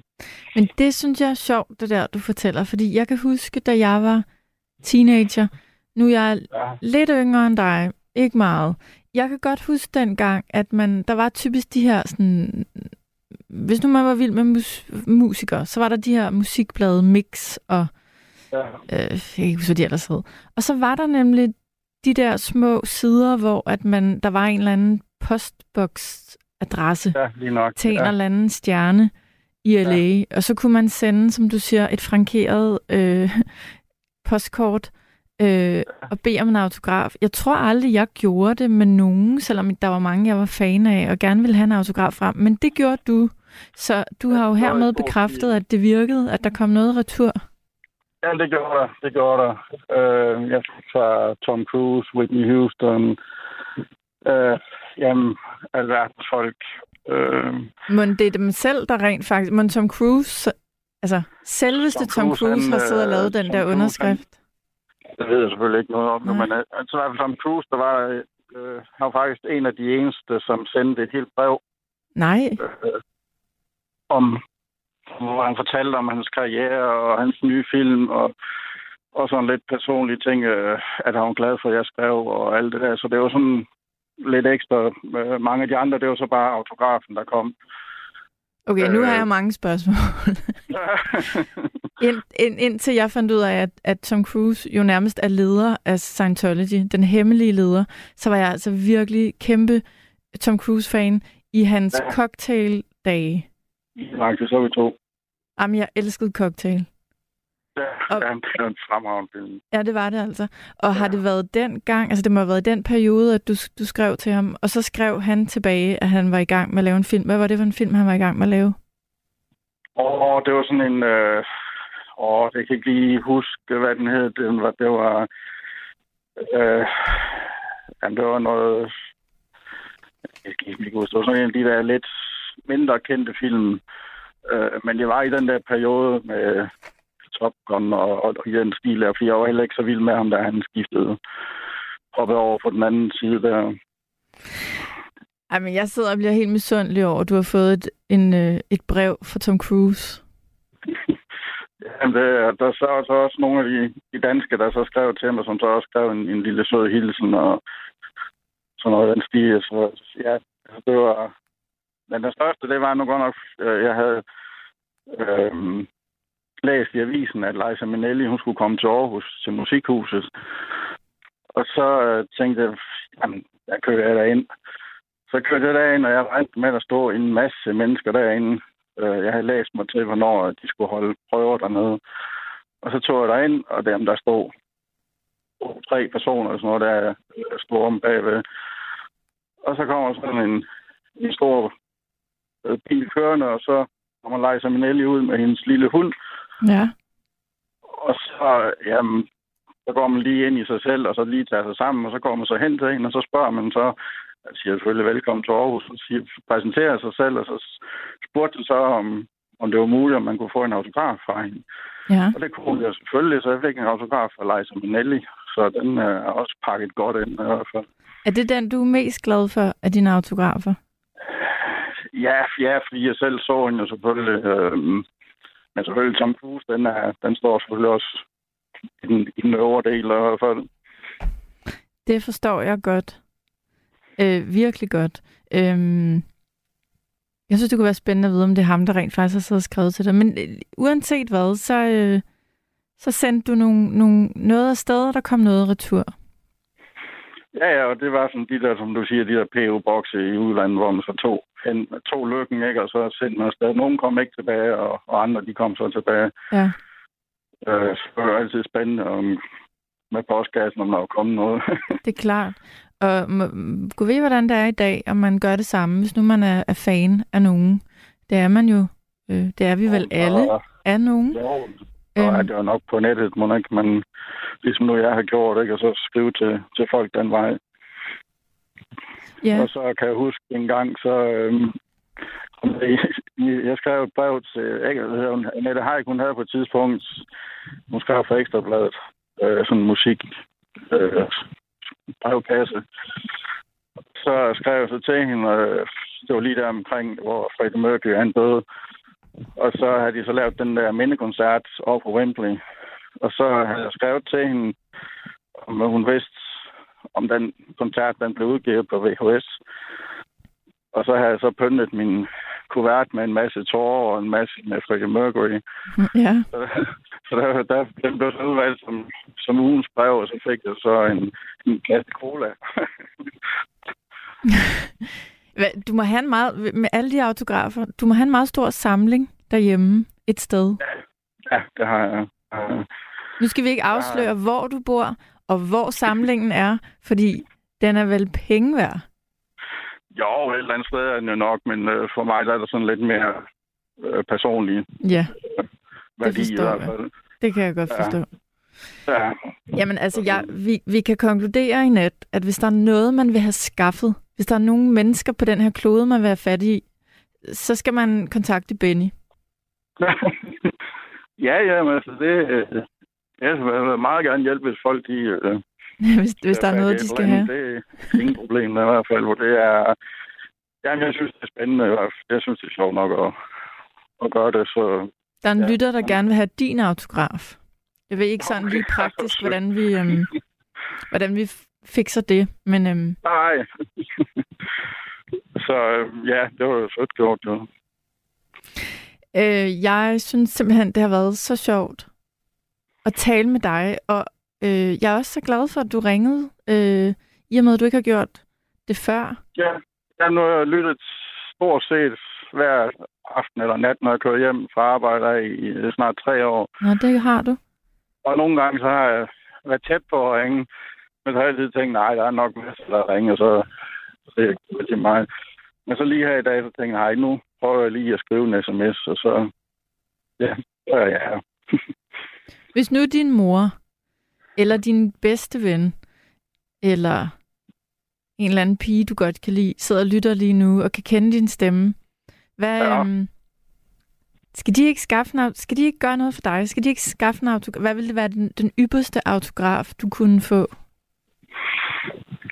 Åh, det var svært. Det var svært. Hvis nu det ikke er Liza Minnelli, Tom Cruise og Whitney Houston, hvem så? Åh. Jamen, jeg er sådan indrettet, at, at jeg som 9 ud af 10 gange, der tænker jeg på folk, og jeg tænker på mig selv, så øh, jeg synes egentlig ikke, at jeg i citationstegn, at jeg er så vigtig. Altså, så jeg vil, hellere, jeg vil hellere gøre noget for de andre, og så gøre andre glade. Det er sådan, det gør mig glad, synes jeg. Ja, du synes, det er mere det- komfortabelt faktisk bare at få lov til at gøre noget for andre. Ja, ja, det, det er svært sådan lige at diske op med, med et navn, hvor jeg sådan lige... Ja. Øh, ja. Men øhm, nu kan jeg i hvert fald huske, at du har fødselsdag i oktober, Ja, det har jeg. og du bliver 50. Ja, det gør jeg. Og hvis man vil møde dig, så skal man finde dig på, på Skanderborg-ruten til sommer. Ja, det skal, ja, det skal man, ja. Ja. Så må du jo sende mig alle jeres værters autograf, så, så kan Ja. ja. komme med i samlingen. Jeg synes ikke, de kommer op på, på højde med Tom Cruise. alle mennesker kommer på højde med Tom Cruise. ja, nu. ja, ja. Øhm, jeg vil lige her, øh, nu vil jeg selvfølgelig sige godnat, fordi jeg tror, du er ved at være hjemme. ja. Jeg er hjemme, jeg går ud foran huset nu. Ja. Øhm, vi har fundet et stykke musik frem, mens vi to har talt sammen, som er øh, til alle, der lytter, for det er et dejligt stykke musik, men det er altså også til dig, fordi du ringede ind, og vi kom lige i tanke om et, en god, øh, et godt klassisk Top Gun-nummer. Når nu vi taler om Tom Cruise, så, så tænker jeg, at vi lige skulle øhm, drømme os tilbage til de gode gamle Top Gun-dage. Så inden du går i seng, skal du lige høre det musiknummer, vi spiller lige om lidt, tænker jeg. Og for anden gang i nat mistede vi Benny. Øhm, vi kan da lige prøve at ringe ham op, for det er da bare så dårlig stil at sige farvel på denne her måde. Måske vi lige får ham igennem. Øh, og det har vi her. Benny, er du der? Hallo? Ja, så er jeg tilbage igen. Godt. Ved du hvad? Ja, du skal i seng, øh, tænker jeg. Ja, ja. Men øh, inden du som, snak, som sagt øh, slukker for nattevagten, så, så øhm, fordi vi lige har talt om som cruise, så kommer der lige et Top Gun-nummer, du kan falde i søvn til, eller på, eller med. Jo, tak. Jo, tak. Og så skal du have tusind tak, fordi du Jeg ringede ind i tusind nat. tak, fordi I gad at lytte på mig. Det kan jeg love dig for. Det var en kæmpe fornøjelse at tale med dig. Også Virkelig. herfra. Også herfra. Kan du sove rigtig godt? Jo, tak lige måde, og godnat til jer alle sammen. Godnat. Og øh, hvis ikke vi tales ved, så øh, altså, jeg håber, du får den dejligste 50-års fødselsdag til oktober. Det lyder som om, du er en, der virkelig fortjener det, så jeg håber, der er nogen, der holder en kæmpe fest for dig. Jo, tak. Jo, tak. Men må ikke, vi snakkes ved inden da. Det har været en fornøjelse. Ved du hvad, det håber jeg. Øh, jeg gør plejer ikke at sidde og gøre reklame for mig selv, men jeg hedder Julie, og jeg håber virkelig, du ringer til mig igen en anden nat. Det gør jeg i hvert fald. Det er godt. Det. Husk lige at høre øh, det næste stykke musik fra Top Gun, og så øh, sov rigtig godt. Tak og lige måde. Tak. Hej. hej. hej.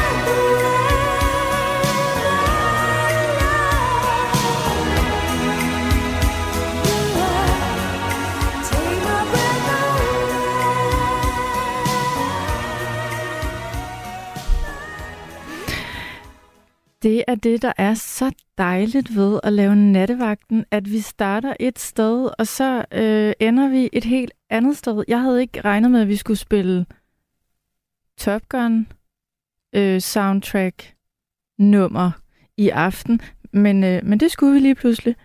Og øh, nu er klokken halv to. Man kan da stadig nå at ringe ind til os i nat på 72 30 44 44. Nu skal jeg tale med Elisabeth. Hallo? Hallo, det er Elisabeth. Hallo, hallo. Hej Elisabeth. Hej. Tak Det bliver fordi... svært at komme efter Benny. Ja, gør... ja, jo, jo. Det vil jeg give dig ret i. Eller, Ja. han var en sød mand, Benny. Ja. Øh, man fik da næsten lyst til at møde ham. ja, jeg kunne da godt tænke mig at have lavet en opgave for mig, men det ved jeg ikke, vel, man får iværksat. Øh, skal vi lige tage den først? Hvad er det for en opgave, han skal lave for dig? Altså, jeg har to drenge børnebørn, som er fodboldfanatikere lige i øjeblikket, og den ene har lige været i London og se Chelsea, Chelsea og Tottenham spille. Ja. Så sådan en t-shirt med alle navnene fra Chelsea, det var vel være godt. Jamen, jeg kan håbe, at Benny, han lytter lige nu, og øh, at han tænker, jeg har brug for en ny plan, en ny mission. Jeg skal hjælpe Elisabeth med at skaffe sådan en trøje. Og hvis han så tænker det, eventuelt en fra Paris' hold. Jeg kan ikke huske, hvad de hedder. er det det Paris arrangement, eller er der flere hold? Det ved jeg ikke. Det ved jeg heller ikke. Det er det eneste, jeg kender fra Paris. Ja, Men Elisabeth, det kan da være, at jeg lige kan sidde og holde øje med de her sms'er, som vi får. Og måske Benny, han lige pludselig skriver. Og så hvis han gør, give mig hans, mit nummer. jeg fornemmer, at Benny allerede har en, øh, eller kunne få en god business op at køre øh, på det her. Men altså, Elisabeth, jeg tænker også, at hvis du, hvis du drømmer om sådan en trøje, så, så må vi lægge hovederne i blød. Det kan være, at vi kender andre, der jeg kan tror finde sådan at jeg en. prøver at gå på nettet og se, om jeg kan finde ud af et eller andet, men det kan jeg nok ikke. Det skal du ikke sige. Du kan da google øh, øh, klubben. Hedder det Chelsea eller Chelsea? Chelsea hedder det, og det staves vel C-H-E, L-S-A-I eller sådan noget. ja, eller E C-H-E-L-S-E-A. Ej, nu bliver jeg i tvivl. Det kan jeg heller ikke. Det, finder, det finder vi lige ud af. Heldigvis ja. findes Google. Men, øhm, men, men, øh, men ved du hvad, Elisabeth? Øhm, jeg vil også gerne høre, hvad du har at sige. Men, men, Ja, ja, jeg er en ældre dame, og jeg har faktisk aldrig i mit liv stået op og holdt en rigtig tale. nej, og hvorfor har du ikke det? Før sidst, fordi jeg øh, ikke er god til at tale, når der er mange, der lytter, og da mine piger blev konfirmeret, da det, det blev sange, men den sidste, den ældste, da hun skulle konfirmeres, der blev hende, der skulle skrive sangen syg, så hun fik det ikke gjort. Åh, oh, okay. Men så, så tænkte jeg nu her, da mit første barnebarn skulle konfirmeres her sidste maj, så tænkte jeg, nu skal det være. Nu gør jeg det. Nu gør jeg det. Og jeg var så nervøs, og vidste ikke, hvordan jeg skulle gribe det an, men jeg havde skrevet noget ned. Og så fik jeg, der er sådan en dejlig præst her i byen, eller flere. Ja. Vi er meget fremlige her i Horsens med, med præster og idéer, de får og sådan noget. Så ringede jeg til hende. Jeg havde hørt hende flere gange til nogle arrangementer. Ikke gudstjeneste, men nogle arrangementer kirkemæssigt. Og hun vil gerne hjælpe mig med at skrive Hun den. vil gerne hjælpe dig med at skrive den. Ja, for hun er så god til at formulere sig uden som alt. Ja, Ikke noget religiøst eller nej. så meget. Så det var fint, og hun kom. Det har hun aldrig prøvet før, men hun gik i gang og fik lavet alle tiders tale. Det var både alvorligt, der var små anekdoter, og der var ikke noget med det der med at blive voksen. Men jeg havde nogle citater fra Tove Ditlevsen med, og Ja, den var virkelig, jeg var så stolt. det kan jeg da godt forstå. Men Og jeg havde regnet med, at jeg skulle have en kylling. Jeg ved ikke, om du ved, hvad en kylling er. Altså at være en kylling. Nej, at have en kylling, en flaske, en kylling, Nå. Man kaldte. Øh, Det er faktisk en lille flaske snaps, hvor der er en to-tre snaps i. jo, jo, det ved jeg godt. Det ved jeg godt. Ja. Den havde jeg regnet med, at jeg skulle have sådan en med, men den Ja. fik jeg slet ikke brug for. Jamen, det i sig selv øh, siger der bare noget om, at det kan du da sagtens finde ud af at holde tale. Ja, lige pludselig så stod jeg på glasset og rolig. Jeg rejste mig op, og jeg var så rolig, at jeg tænkte, hold da op. Men jeg havde også øvet mig herhjemme over for veninder, og jeg kunne næsten udenad, så det var jo fint, men så det gør en stærkere til det, synes jeg, når man ved, hvad man vil sige og er forberedt. Ja, ja, ja. Det vil jeg give dig ret i. Men altså, jeg synes, det er så spændende, at du i en forholdsvis sen alder tænker, det der, det har jeg aldrig gjort. Det har jeg lyst til at prøve, men tør måske ikke, men nu gør jeg det. Ja, det synes jeg også. Og Man kan huske fra skoletiden, hvis jeg skulle sige noget højt i klassen og sådan noget, så rødmede jeg helt ned på halsen, følte jeg, og ja. ja, Men dengang jeg gik i skole, der var det jo heller ikke så meget med gruppearbejde og noget med at fremlægge. Det var mere sådan gammeldags At man- overhøring og sådan noget, ikke? jo, jo, så ja, det var ligesom ikke noget, man blev øvet i at stå og, og tale det, for en det, det forsamling. får børn meget mere i dag med drama og... Ja, det, det tror jeg Okay. også. Ja. Men sig mig lige en gang, hvordan blev den tale så modtaget? Ja, jeg fik så meget ros for, for den bagefter.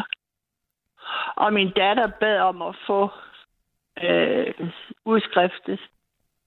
Det kan jeg da godt Jeg har forstå. desværre ikke selv en liggende, men det, Nej. det har de fået. Ja, Jeg, jeg fik sådan en ros, og stadigvæk. at det, Den det er noget, de stadig taler om. Lige som jeg ville have den. Noget med, at det drejer sig ikke om at være perfekt, men ægte. Og Tore Ditlevsen har jo nævnt en gang i et digt, at der bor en lille pige i mig, som aldrig vil dø. Den Ja. havde jeg lavet om til, der bor en lille pige i mig, som aldrig bliver voksen. Nå, hvor fint. Jamen, der var så, faktisk så mange gode ting, hun havde på en fin måde fået placeret, som jeg ønskede det. Ja, hvorfor lige, var det din idé, at der skulle flettes noget Tove Ditlevsen ind? Ja, det var Hvorfor? det. Fordi jeg føler faktisk aldrig, at jeg er blevet voksen. Du føler aldrig, du er blevet voksen. Nej. Ved du hvad? Sådan tror jeg, der er mange, der har det. Ja, Så der, du kan genkende øh, de der sådan... Øh, øh, ja, de der pigebeskrivelser, som Tove Ditlevsen var så god til. Der kan du kende Ja. noget af dig selv. og det, var, og det sjove, det er, at jeg har lige været nede og se mit barnebarn optræde i Peter Pan på Sankt Ibs skole her i Horsens. Ja, Og den var moderniseret af lærerne og sådan noget, og det var fantastisk. Og tænkte jeg, jeg sagde Emilie ringe fra bilen på vejen hjem, det hedder mit barnebarn, ja. at øh, jeg kunne forstå, at hun har fået videre af forældrene, at jeg var så glad for den op, opførelse. Fordi det drejede sig netop om det der, man skulle... Bl- Peter Pan blev jo heller aldrig voksen. Nej. Der er jo noget, der hedder Peter Pan-syndromet. Ja, og jeg sagde til Emilie, det jo, det jo lige min tale til din konfirmation, der var den røde tråd, det kunne hun godt huske. Hvor fint. Men altså, Ja. selvom du har fået præsten til at hjælpe dig med at skrive den og måske strukturere den, så har du, Ja, så har du haft alle elementerne selv. Du har bare ikke sådan rigtig Ja, vidst, måske, havde- hvordan du skulle ja komme i gang. jeg. Hun fik den bare sat sammen, fordi, hvad skal jeg sige, jeg har lidt talnermølle, eller hurtig, urolig hjerne, kan man Ja, sige. ja. Jeg, jeg bliver nødt til lige at afbryde dig et øjeblik, fordi jeg, jeg skal høre mere om den tale, men jeg har simpelthen fået en besked fra Benny Mm. til dig. Nå, ja, Og der er hjerter og alt muligt i den besked, Elisabeth. ja, Og Benny han skriver, at han synes, du har sat ham på lidt af en opgave, men han vil gerne hjælpe dig. det lyder godt. Ja, det synes jeg også. Og Ja, jeg synes, han var en... I... Nu kan jeg jo ikke vide det, men jeg synes, han lød som en helt fantastisk skøn og dejlig mand, man kan have tillid til. ja netop. Det vælger jeg at tro på. Det følte jeg også. Det følte jeg Og også. jeg vil ikke være bange for, at I gav ham mit telefonnummer. Nej, det gør vi ikke. Det gør det vi gør ikke. I ikke. Nej, vi giver ikke nogen numre væk, som, som ikke vil have det, eller det tror jeg ikke, vi må. Men jeg tror godt, at vi må. Jeg kan lige tjekke det med... Det må I godt. Det har jeg hørt før, at Susanne, nej, Sanne har lavet noget øh, Tinder en gang i nattevagten, hvor de kunne ringe til hinanden efter. Nå, hvor de lige kunne matche. Øhm, Ja, altså, det, det skal ikke være i radioen, det Nej. skal være privat, altså hos jer, han får nummeret Jamen, det vi, kan, det kan vi kan gøre, det er, nu har vi jo hans nummer, og så kan vi jo lige, øhm, så kan vi lige kontakte ham bagefter. Det tror jeg godt, vi må. Og så kan Ja. I jo på en eller anden måde lige udveksle numre. Jeg vil, øh, jeg vil, jeg vil trygt lægge min mission i, i Bennys hænder, hvis det var mig, tror jeg. Det vil jeg også. det er så spændende, det han har lavet, så noget kan jeg også godt finde på, hvis jeg kunne finde ud af det. Ja, ja, men, øhm, ja, men helt klart. Altså, og, og, og, og Elisabeth, jeg ved ikke, om vi må det her med numre. Det skal jeg jo lige tjekke op på, ikke? Altså, det er der flere, der har gjort Okay, det, det er gjort før. årene. Okay, Ja, jeg har hørt det før. Okay. Jamen, det er godt. Øh, vi nævner selvfølgelig ingen numre i radioen. Øhm, Nej, nej. Vi tjekker lige med cheferne bagefter, hvad vi må og ikke må. Men, Ja, øh, Så men bliver det ikke i nat, måske. øh, hvis vi må, så bliver det i nat. Øh, Nå. jeg, jeg kigger ud på, på Rebecca, og, og Rebecca, hun har fuldstændig styr på reglerne. Ja, Så det lyder godt. Ja, nå, det, det må vi gerne, siger Rebecca. det lyder dejligt. Det bliver spændende. Øh, Det synes jeg også. Og Og han skal konfirmeres om et par år. om et par år, om så har øh, han et par år, Benny, til at finde, øh, Ja, finde sådan en, han. en trøje Ja. til dig. Ja. Og øh. en fra Paris eventuelt, der får Benny et par flasker rødvin. det fik præsten også, der skrev min tale. Ja, jamen altså, hvad kan man ikke få folk til for et par flasker rødvin nu om dagen? Det ved jeg ikke. Nej, jeg ved det. En del. Jeg ved ikke, om de er til salg. Nej. Men altså, øh, det som du... øh, jeg- kommer også til at tænke på, at, at nu rækker du ud til, i det her tilfælde, en præst øh, og siger, jeg har altså brug for hjælp. Det er jo sådan lidt det samme som... Øh, jeg elsker altså det her med, at folk de bare rykker på ting og tænker... Altså igen, mm, det værste er, at folk ikke svarer en, eller siger, "Jamen, det gider jeg ikke. Og så må man Ja. bare prøve noget andet. Så må man prøve noget andet. Altså, man kan kun få nej. Det er nemlig det. Ja. Men den her tale, som du holdt, har den ikke givet dig sådan lidt øh, mod på måske at, Jo. at gøre det igen? Jeg skal ikke sige, nu har jeg allerede skrevet anekdoter ned til den næste, der skal konfirmeres. Jeg har tre mere, Ja. og man kan jo ikke gøre forskel. Nej, det kan man ikke. Nej. Så ja, nu hænger jeg på tre taler mere. Og hvornår er den næste? Det er om to år. Det så, ja, okay, det er ham her, øh, der også skal have en trøje. Chelsea-fanen. Yes. Må han er Og Chelsea-fan det til den tid? Der er fan af et hold i Paris, så væk. Jo, når jeg hører navnet, så kan jeg nok huske det. Som Det sagt, kan jeg da få undersøgt. ja, jeg, jeg, der er nogen, der hedder Saint-Germain, men om det er dem? Jeg ved det ikke. Jeg ved ingenting om fodbold, Det ved jeg Elisabeth. heller ikke. Der har jo altså også været fodbold i nat. Øh, det har jo sådan set ikke Nej, noget med vores samtale at gøre. Der er ikke så mange, der har skrevet øh, sms'er til os i nat, og det kan måske have noget at gøre med, at der er nogen, der, der har set fodbold. Ja, der det er måske har... fodbold i aftes. Ja, der har været fodbold. Danmark-Finland. Ja, det er rigtigt. Ja. Højlund, han scorede tre mål. Du så kampen. Ja, Er du, er du vild med fodbold? jeg er sportsfan. Du er sportsfan. Er det al slags Hånd- sport? Nej, tennis og håndbold og fodbold. Okay. Det er det, jeg helst vil se. Ja, hvis vi skulle rangere det, hvad er du så allervildest med Håndbold. håndbold? Herrene. Jeg kender ikke så mange af damerne lige i øjeblikket. Og hvad med tennis? Hvorfor kan du godt lide at se tennis? Oh, det har jeg altid kunnet faktisk. Ja. I 70'erne, der tog jeg før på arbejde for ikke at skulle cykle midt i kampen. Og det var med McEnroe og Bjørn Brog. De gode gamle. Ja, det var spændende. Nu kommer er jeg lige pludselig... stadigvæk, Når, de, den, altså når Holger Rune spiller, så, så er det nok det foretrukne og Clara Thomsen.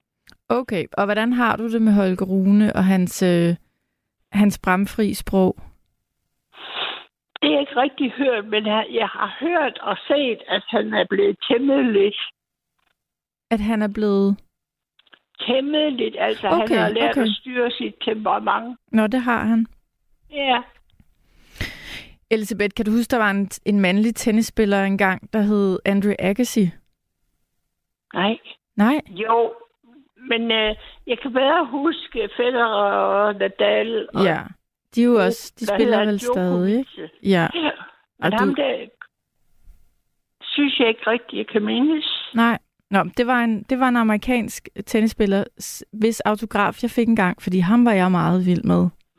Ja, er du også vild med tennis? Jeg elsker tennis. Spiller du selv? Jamen, det gør jeg, fordi jeg kan fortælle dig, Ja. at jeg nu øh, jeg har spillet i Farum Tennisklub. Og der, Ja. øhm, der var der altså nogle gode trænere, da jeg var barn. Så der, øhm, Ja. der har jeg spillet meget. Ja. Men øh, jeg synes, det er så spændende det her med, at du øh, har kastet dig over noget, der jo næsten lyder som en ny passion eller hobby. I hvert fald en interesse, og det er at, at holde taler og skrive taler. Ja, altså jeg skriver selv, hvad hedder det, dispositionen til dem. Ja. Så taler jeg med forhåbentlig samme præst igen, og så skriver hun, formulerer hun det med på en god måde. Og det er det, jeg ikke rigtig synes, jeg er god til selv. Ja, okay. Men jeg, nu, har du, nu har du prøvet det en gang, men ikke, at du vil være rigtig god til det anden gang. Jeg kan, jeg kan da prøve, men ja. Jeg kan prøve. Nu er jeg i hvert fald god tid til det. Jamen, ja, det, du har to år. Ja, Øhm, jeg skal lige huske at sige til dig, hvis, øh, hvis jeg glemmer det, når vi ligger på, at, at du vist nok øh, lige skal blive i røret, ikke Rebecca? Eller blive på telefonen. Øh, I hvert fald må du ikke forsvinde, fordi vi har jo altså et, et vi skal jo lige have et, vi skal lige have, have forbundet dig til Benny efter ja. udsendelsen, ikke? Så du må ikke forsvinde. Og hvis jeg ikke får fat i mig, så har I jo mit nummer, I kan ringe op på, ikke i nat. Det er nemlig det, vi har. Ja. Øhm, øh, jeg, jeg, jeg vil også lige spørge dig, Elisabeth. Jeg har ikke talt med dig før, tror jeg. Har du ringet Nej, før til nattevagten? ikke. Nej. Hvad siger du? Har du ringet før til nattevagten? Ja, det har jeg nogle gange. Ja? Jeg har talt med Mads et par gange om min meget syge hund, der var meget syg sidst. Jeg talte med Mads, men nu har hun det så godt, så godt. Nå, det var godt. Ja, Jeg ved godt, Mads han er, er hundefan, og Mads har Jamen, vist... det var også derfor, jeg ringede. Ja, og jeg han... tror nok, emnet var frit, og der var hun lige blevet opereret for at fjerne livmoren, og lå her på gulvet og var ved at vågne op efter narkosen. Og så var Mads god at tale med. Ja, og, og det var, det var frit emne, og så tænkte jeg, Mads kan godt lide hunde, så det havde jeg lyst til at fortælle. Jamen, det kan jeg da godt forstå. Øhm, Ja. Nu får jeg lyst til at, at, at, at spørge dig om noget, sådan, fordi du så er jo en af dem, der har ringet før. Ja, Og det, her, det har slet ikke noget med taler at gøre, men nu spørger jeg dig alligevel. For du lyder som en kvinde, der svarer ærligt. ja. Hvad, for nogle, hvad for nogle emner kan du godt lide, når vi har herinde i nattevagten? Ja, altså for eksempel, øh, jeg har ringet ind, da, da det var om øh, fangekorene Ja, fra fængslerne, og så har ringet ind, ja, altså det er svært at sige, hvad der lige falder for, jeg brød mig om. Det er faktisk svært. Men for meget med følelser, og, og det kvinderne tit tager op, det brød mig ikke så meget om. det bryder du dig ikke om. Nej, om sex og... Nej. Nej. Mm. Det kan jeg egentlig... Politik, politik kan jeg også godt lide. Ja, og det er jo typisk Torben, man så skal snakke Ja. med, ikke? Jo, men ham har jeg også talt med et par gange. Ja, men han er da også en dejlig mand. Ja, Hvor længe har du lyttet til nattevagten? siden 24-7, tre år med 24-7 hver aften siden. Okay. Jeg går Øhm, simpelthen i seng kl. 2, når det er slut. du, så du lytter hele vejen igennem? Ja, det gør jeg. Det sker, at jeg slukker og hører noget, så sætter jeg en CD på, hvis emnet ikke rigtig passer mig. Eller... Ja. Jeg får lyst til at, at, at, at, at, at, at sige til dig, og også til alle de andre lyttere, øhm, jeg var til en, en, en lille sammenkomst med alle de gamle nattevagtværter øh, Ja. i sidste uge, og der var faktisk flere af dem, der sagde hils i radioen. Og noget, som jeg synes var, var påfaldende og, og dejligt, det var, at selv de værter, som, som har siddet her øh, og lavet nattevagten for mange år siden, Ja. de kunne altså... Øh, man glemmer ikke øh, som nattevagt, øh, man glemmer ikke jer, der ringer ind, og man glemmer ikke jeres historier. Jeg blev faktisk Nej. rørt over, at, at flere af de værter, som jeg aldrig har mødt, øh, og som, som var med til at starte det hele, de kunne stadigvæk nævne mange af jer, og, og vi talte om, hvor er den og den blevet af, og ringer Jamen, den og den det- stadig, og det synes jeg var lidt Det er fint. så dejligt. Og nu har jeg været med så længe, at der er nogen, jeg undrer mig over, ikke ringer mere, som man savner. Og... Ja, og det er nemlig det, Så- man kommer til jo. Ja, så er det så dejligt, hvis man lige pludselig hører nu for eksempel, jeg tror, han hed, eller hedder Paul Erik. Ja, det er rigtigt, Paul Erik. Han ringer en gang imellem. Ja, men jeg har hørt nu, at han kom på plejehjem, og så ved jeg ikke, hvorfor han... Så derfor skulle han jo da nok kunne ringe, men det kan være, at han er blevet dårligere. Det ved man jo ikke. Og sådan noget får man jo aldrig at vide. Det, det er der heller ingen grund til at... Det, det er jo sådan, nattevagten er. Det er, jo, det er jo sådan, nattevagten er, ja, at vi lærer hinanden, eller vi lærer nogen at kende, og så lige pludselig så, så hører man ikke mere. Og det, det vil jeg ingen nævnt, ingen glemt. Men der er også nogen, jeg faktisk, selvom jeg ikke har været her særlig længe, tænker, hvorfor ringer den og den ikke længere? Er der måske sket noget? ja. Øhm, så det er altså ikke uden betydning, når man ringer herind. Der er, der er nogen, der... Ja, men det er men... også tit... Nu, I er jo gode til at, at få folk til at åbne sig. Jeg tror, folk Og er gode til at åbne sig, steder, fordi, Men, fordi folk har lyst til det. ja, men det er jo også jer, der er gode til at tale med folk. Ja, måske, måske. Men øhm, Ja. jeg, jeg synes i hvert fald, det er fint, øhm, dem der ringer ind. Så det vil jeg bare lige sige til dig, når nu du er, er, er, er fast lytter. Øh, der er blevet talt meget pænt øh, om, om mange øh, indringer. Det, det blev jeg faktisk lidt rørt over, at, at, Ja, at alle bliver husket på en eller anden måde. ja.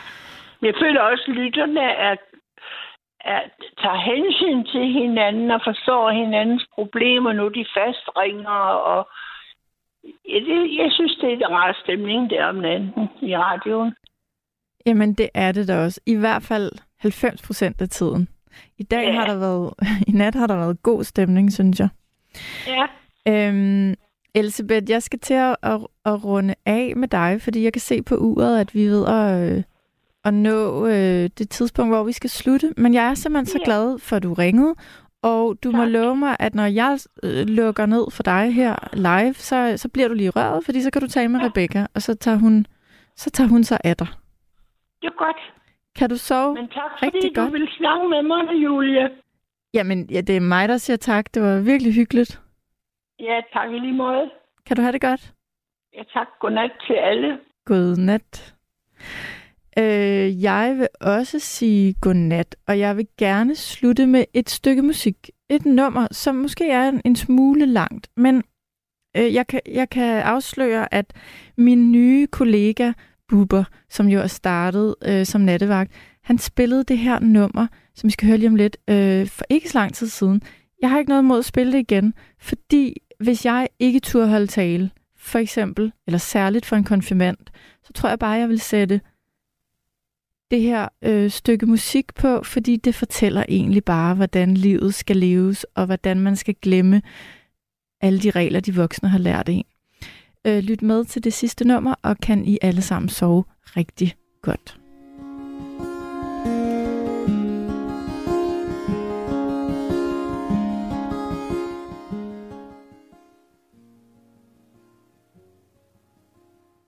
Øh, vi, vi, øh, jeg er tilbage, fordi det var slet ikke det her, vi skulle høre. Rebecca, vi skal høre, vi skal høre det sidste nummer på playlisten, som hedder The Sunscreen Song, tror jeg, den hedder. Og øh, det prøver vi lige at sætte på. Vi havde lige lidt tekniske problemer. Lyt til det her. Lyt til alle de gode råd, der kommer i den her sang. Øh, spil den for et ungt menneske. Øh, og ja, så vil jeg bare sige, sov rigtig godt, og tusind, tusind tak, fordi I lyttede med. of the class of 99. Wear sunscreen. If I could offer you only one tip for the future, sunscreen would be it. The long term benefits of sunscreen have been proved by scientists, whereas the rest of my advice has no basis more reliable than my own meandering experience. I will dispense this advice now. Enjoy the power and beauty of your youth. Oh, never mind. You will not understand the power and beauty of your youth until they've faded. But trust me, in 20 years, you'll look back at photos of yourself and recall in a way you can't grasp now how much possibility lay before you and how fabulous you really looked. You are not as fat as you imagine. Don't worry about the future, or worry, but know that worrying as effective as trying to solve an algebra equation by chewing bubblegum. The real troubles in your life are apt to be things that never crossed your worried mind, the kind that blindsides you at 4 p.m. on some idle Tuesday. Do one thing every day that scares you. Sing. Don't be reckless with other people's hearts. Don't put up with people who are reckless with yours. Floss. Don't waste your time on jealousy. Sometimes you're ahead, sometimes you're behind. The race is long, and in the end, it's only with yourself. Remember compliments you receive. Forget the insults. If you succeed in doing this, tell me how. Keep your old love letters. Throw away your old bank statements. Don't feel guilty if you don't know what you want to do with your life. The most interesting people I know didn't know at 22 what they wanted to do with their lives. Some of the most interesting 40 year olds I know still don't. Get plenty of calcium. Be kind to your knees. You'll miss them when they're gone. Maybe you'll marry, maybe you won't. Maybe you'll have children, maybe you won't. Maybe you'll divorce at 40. Maybe you'll dance the funky chicken on your 75th wedding anniversary. Whatever you do, don't congratulate yourself too much, or berate yourself either. Your choices are half chance. So are everybody else's. Enjoy your body. Use it every way you can. Don't be afraid of it or what other people think of it. It's the greatest instrument you'll ever own. Dance. Even if you have nowhere to do it but in your own living room. Read the directions, even if you don't follow them. Do not read beauty magazines. They will only make you feel ugly.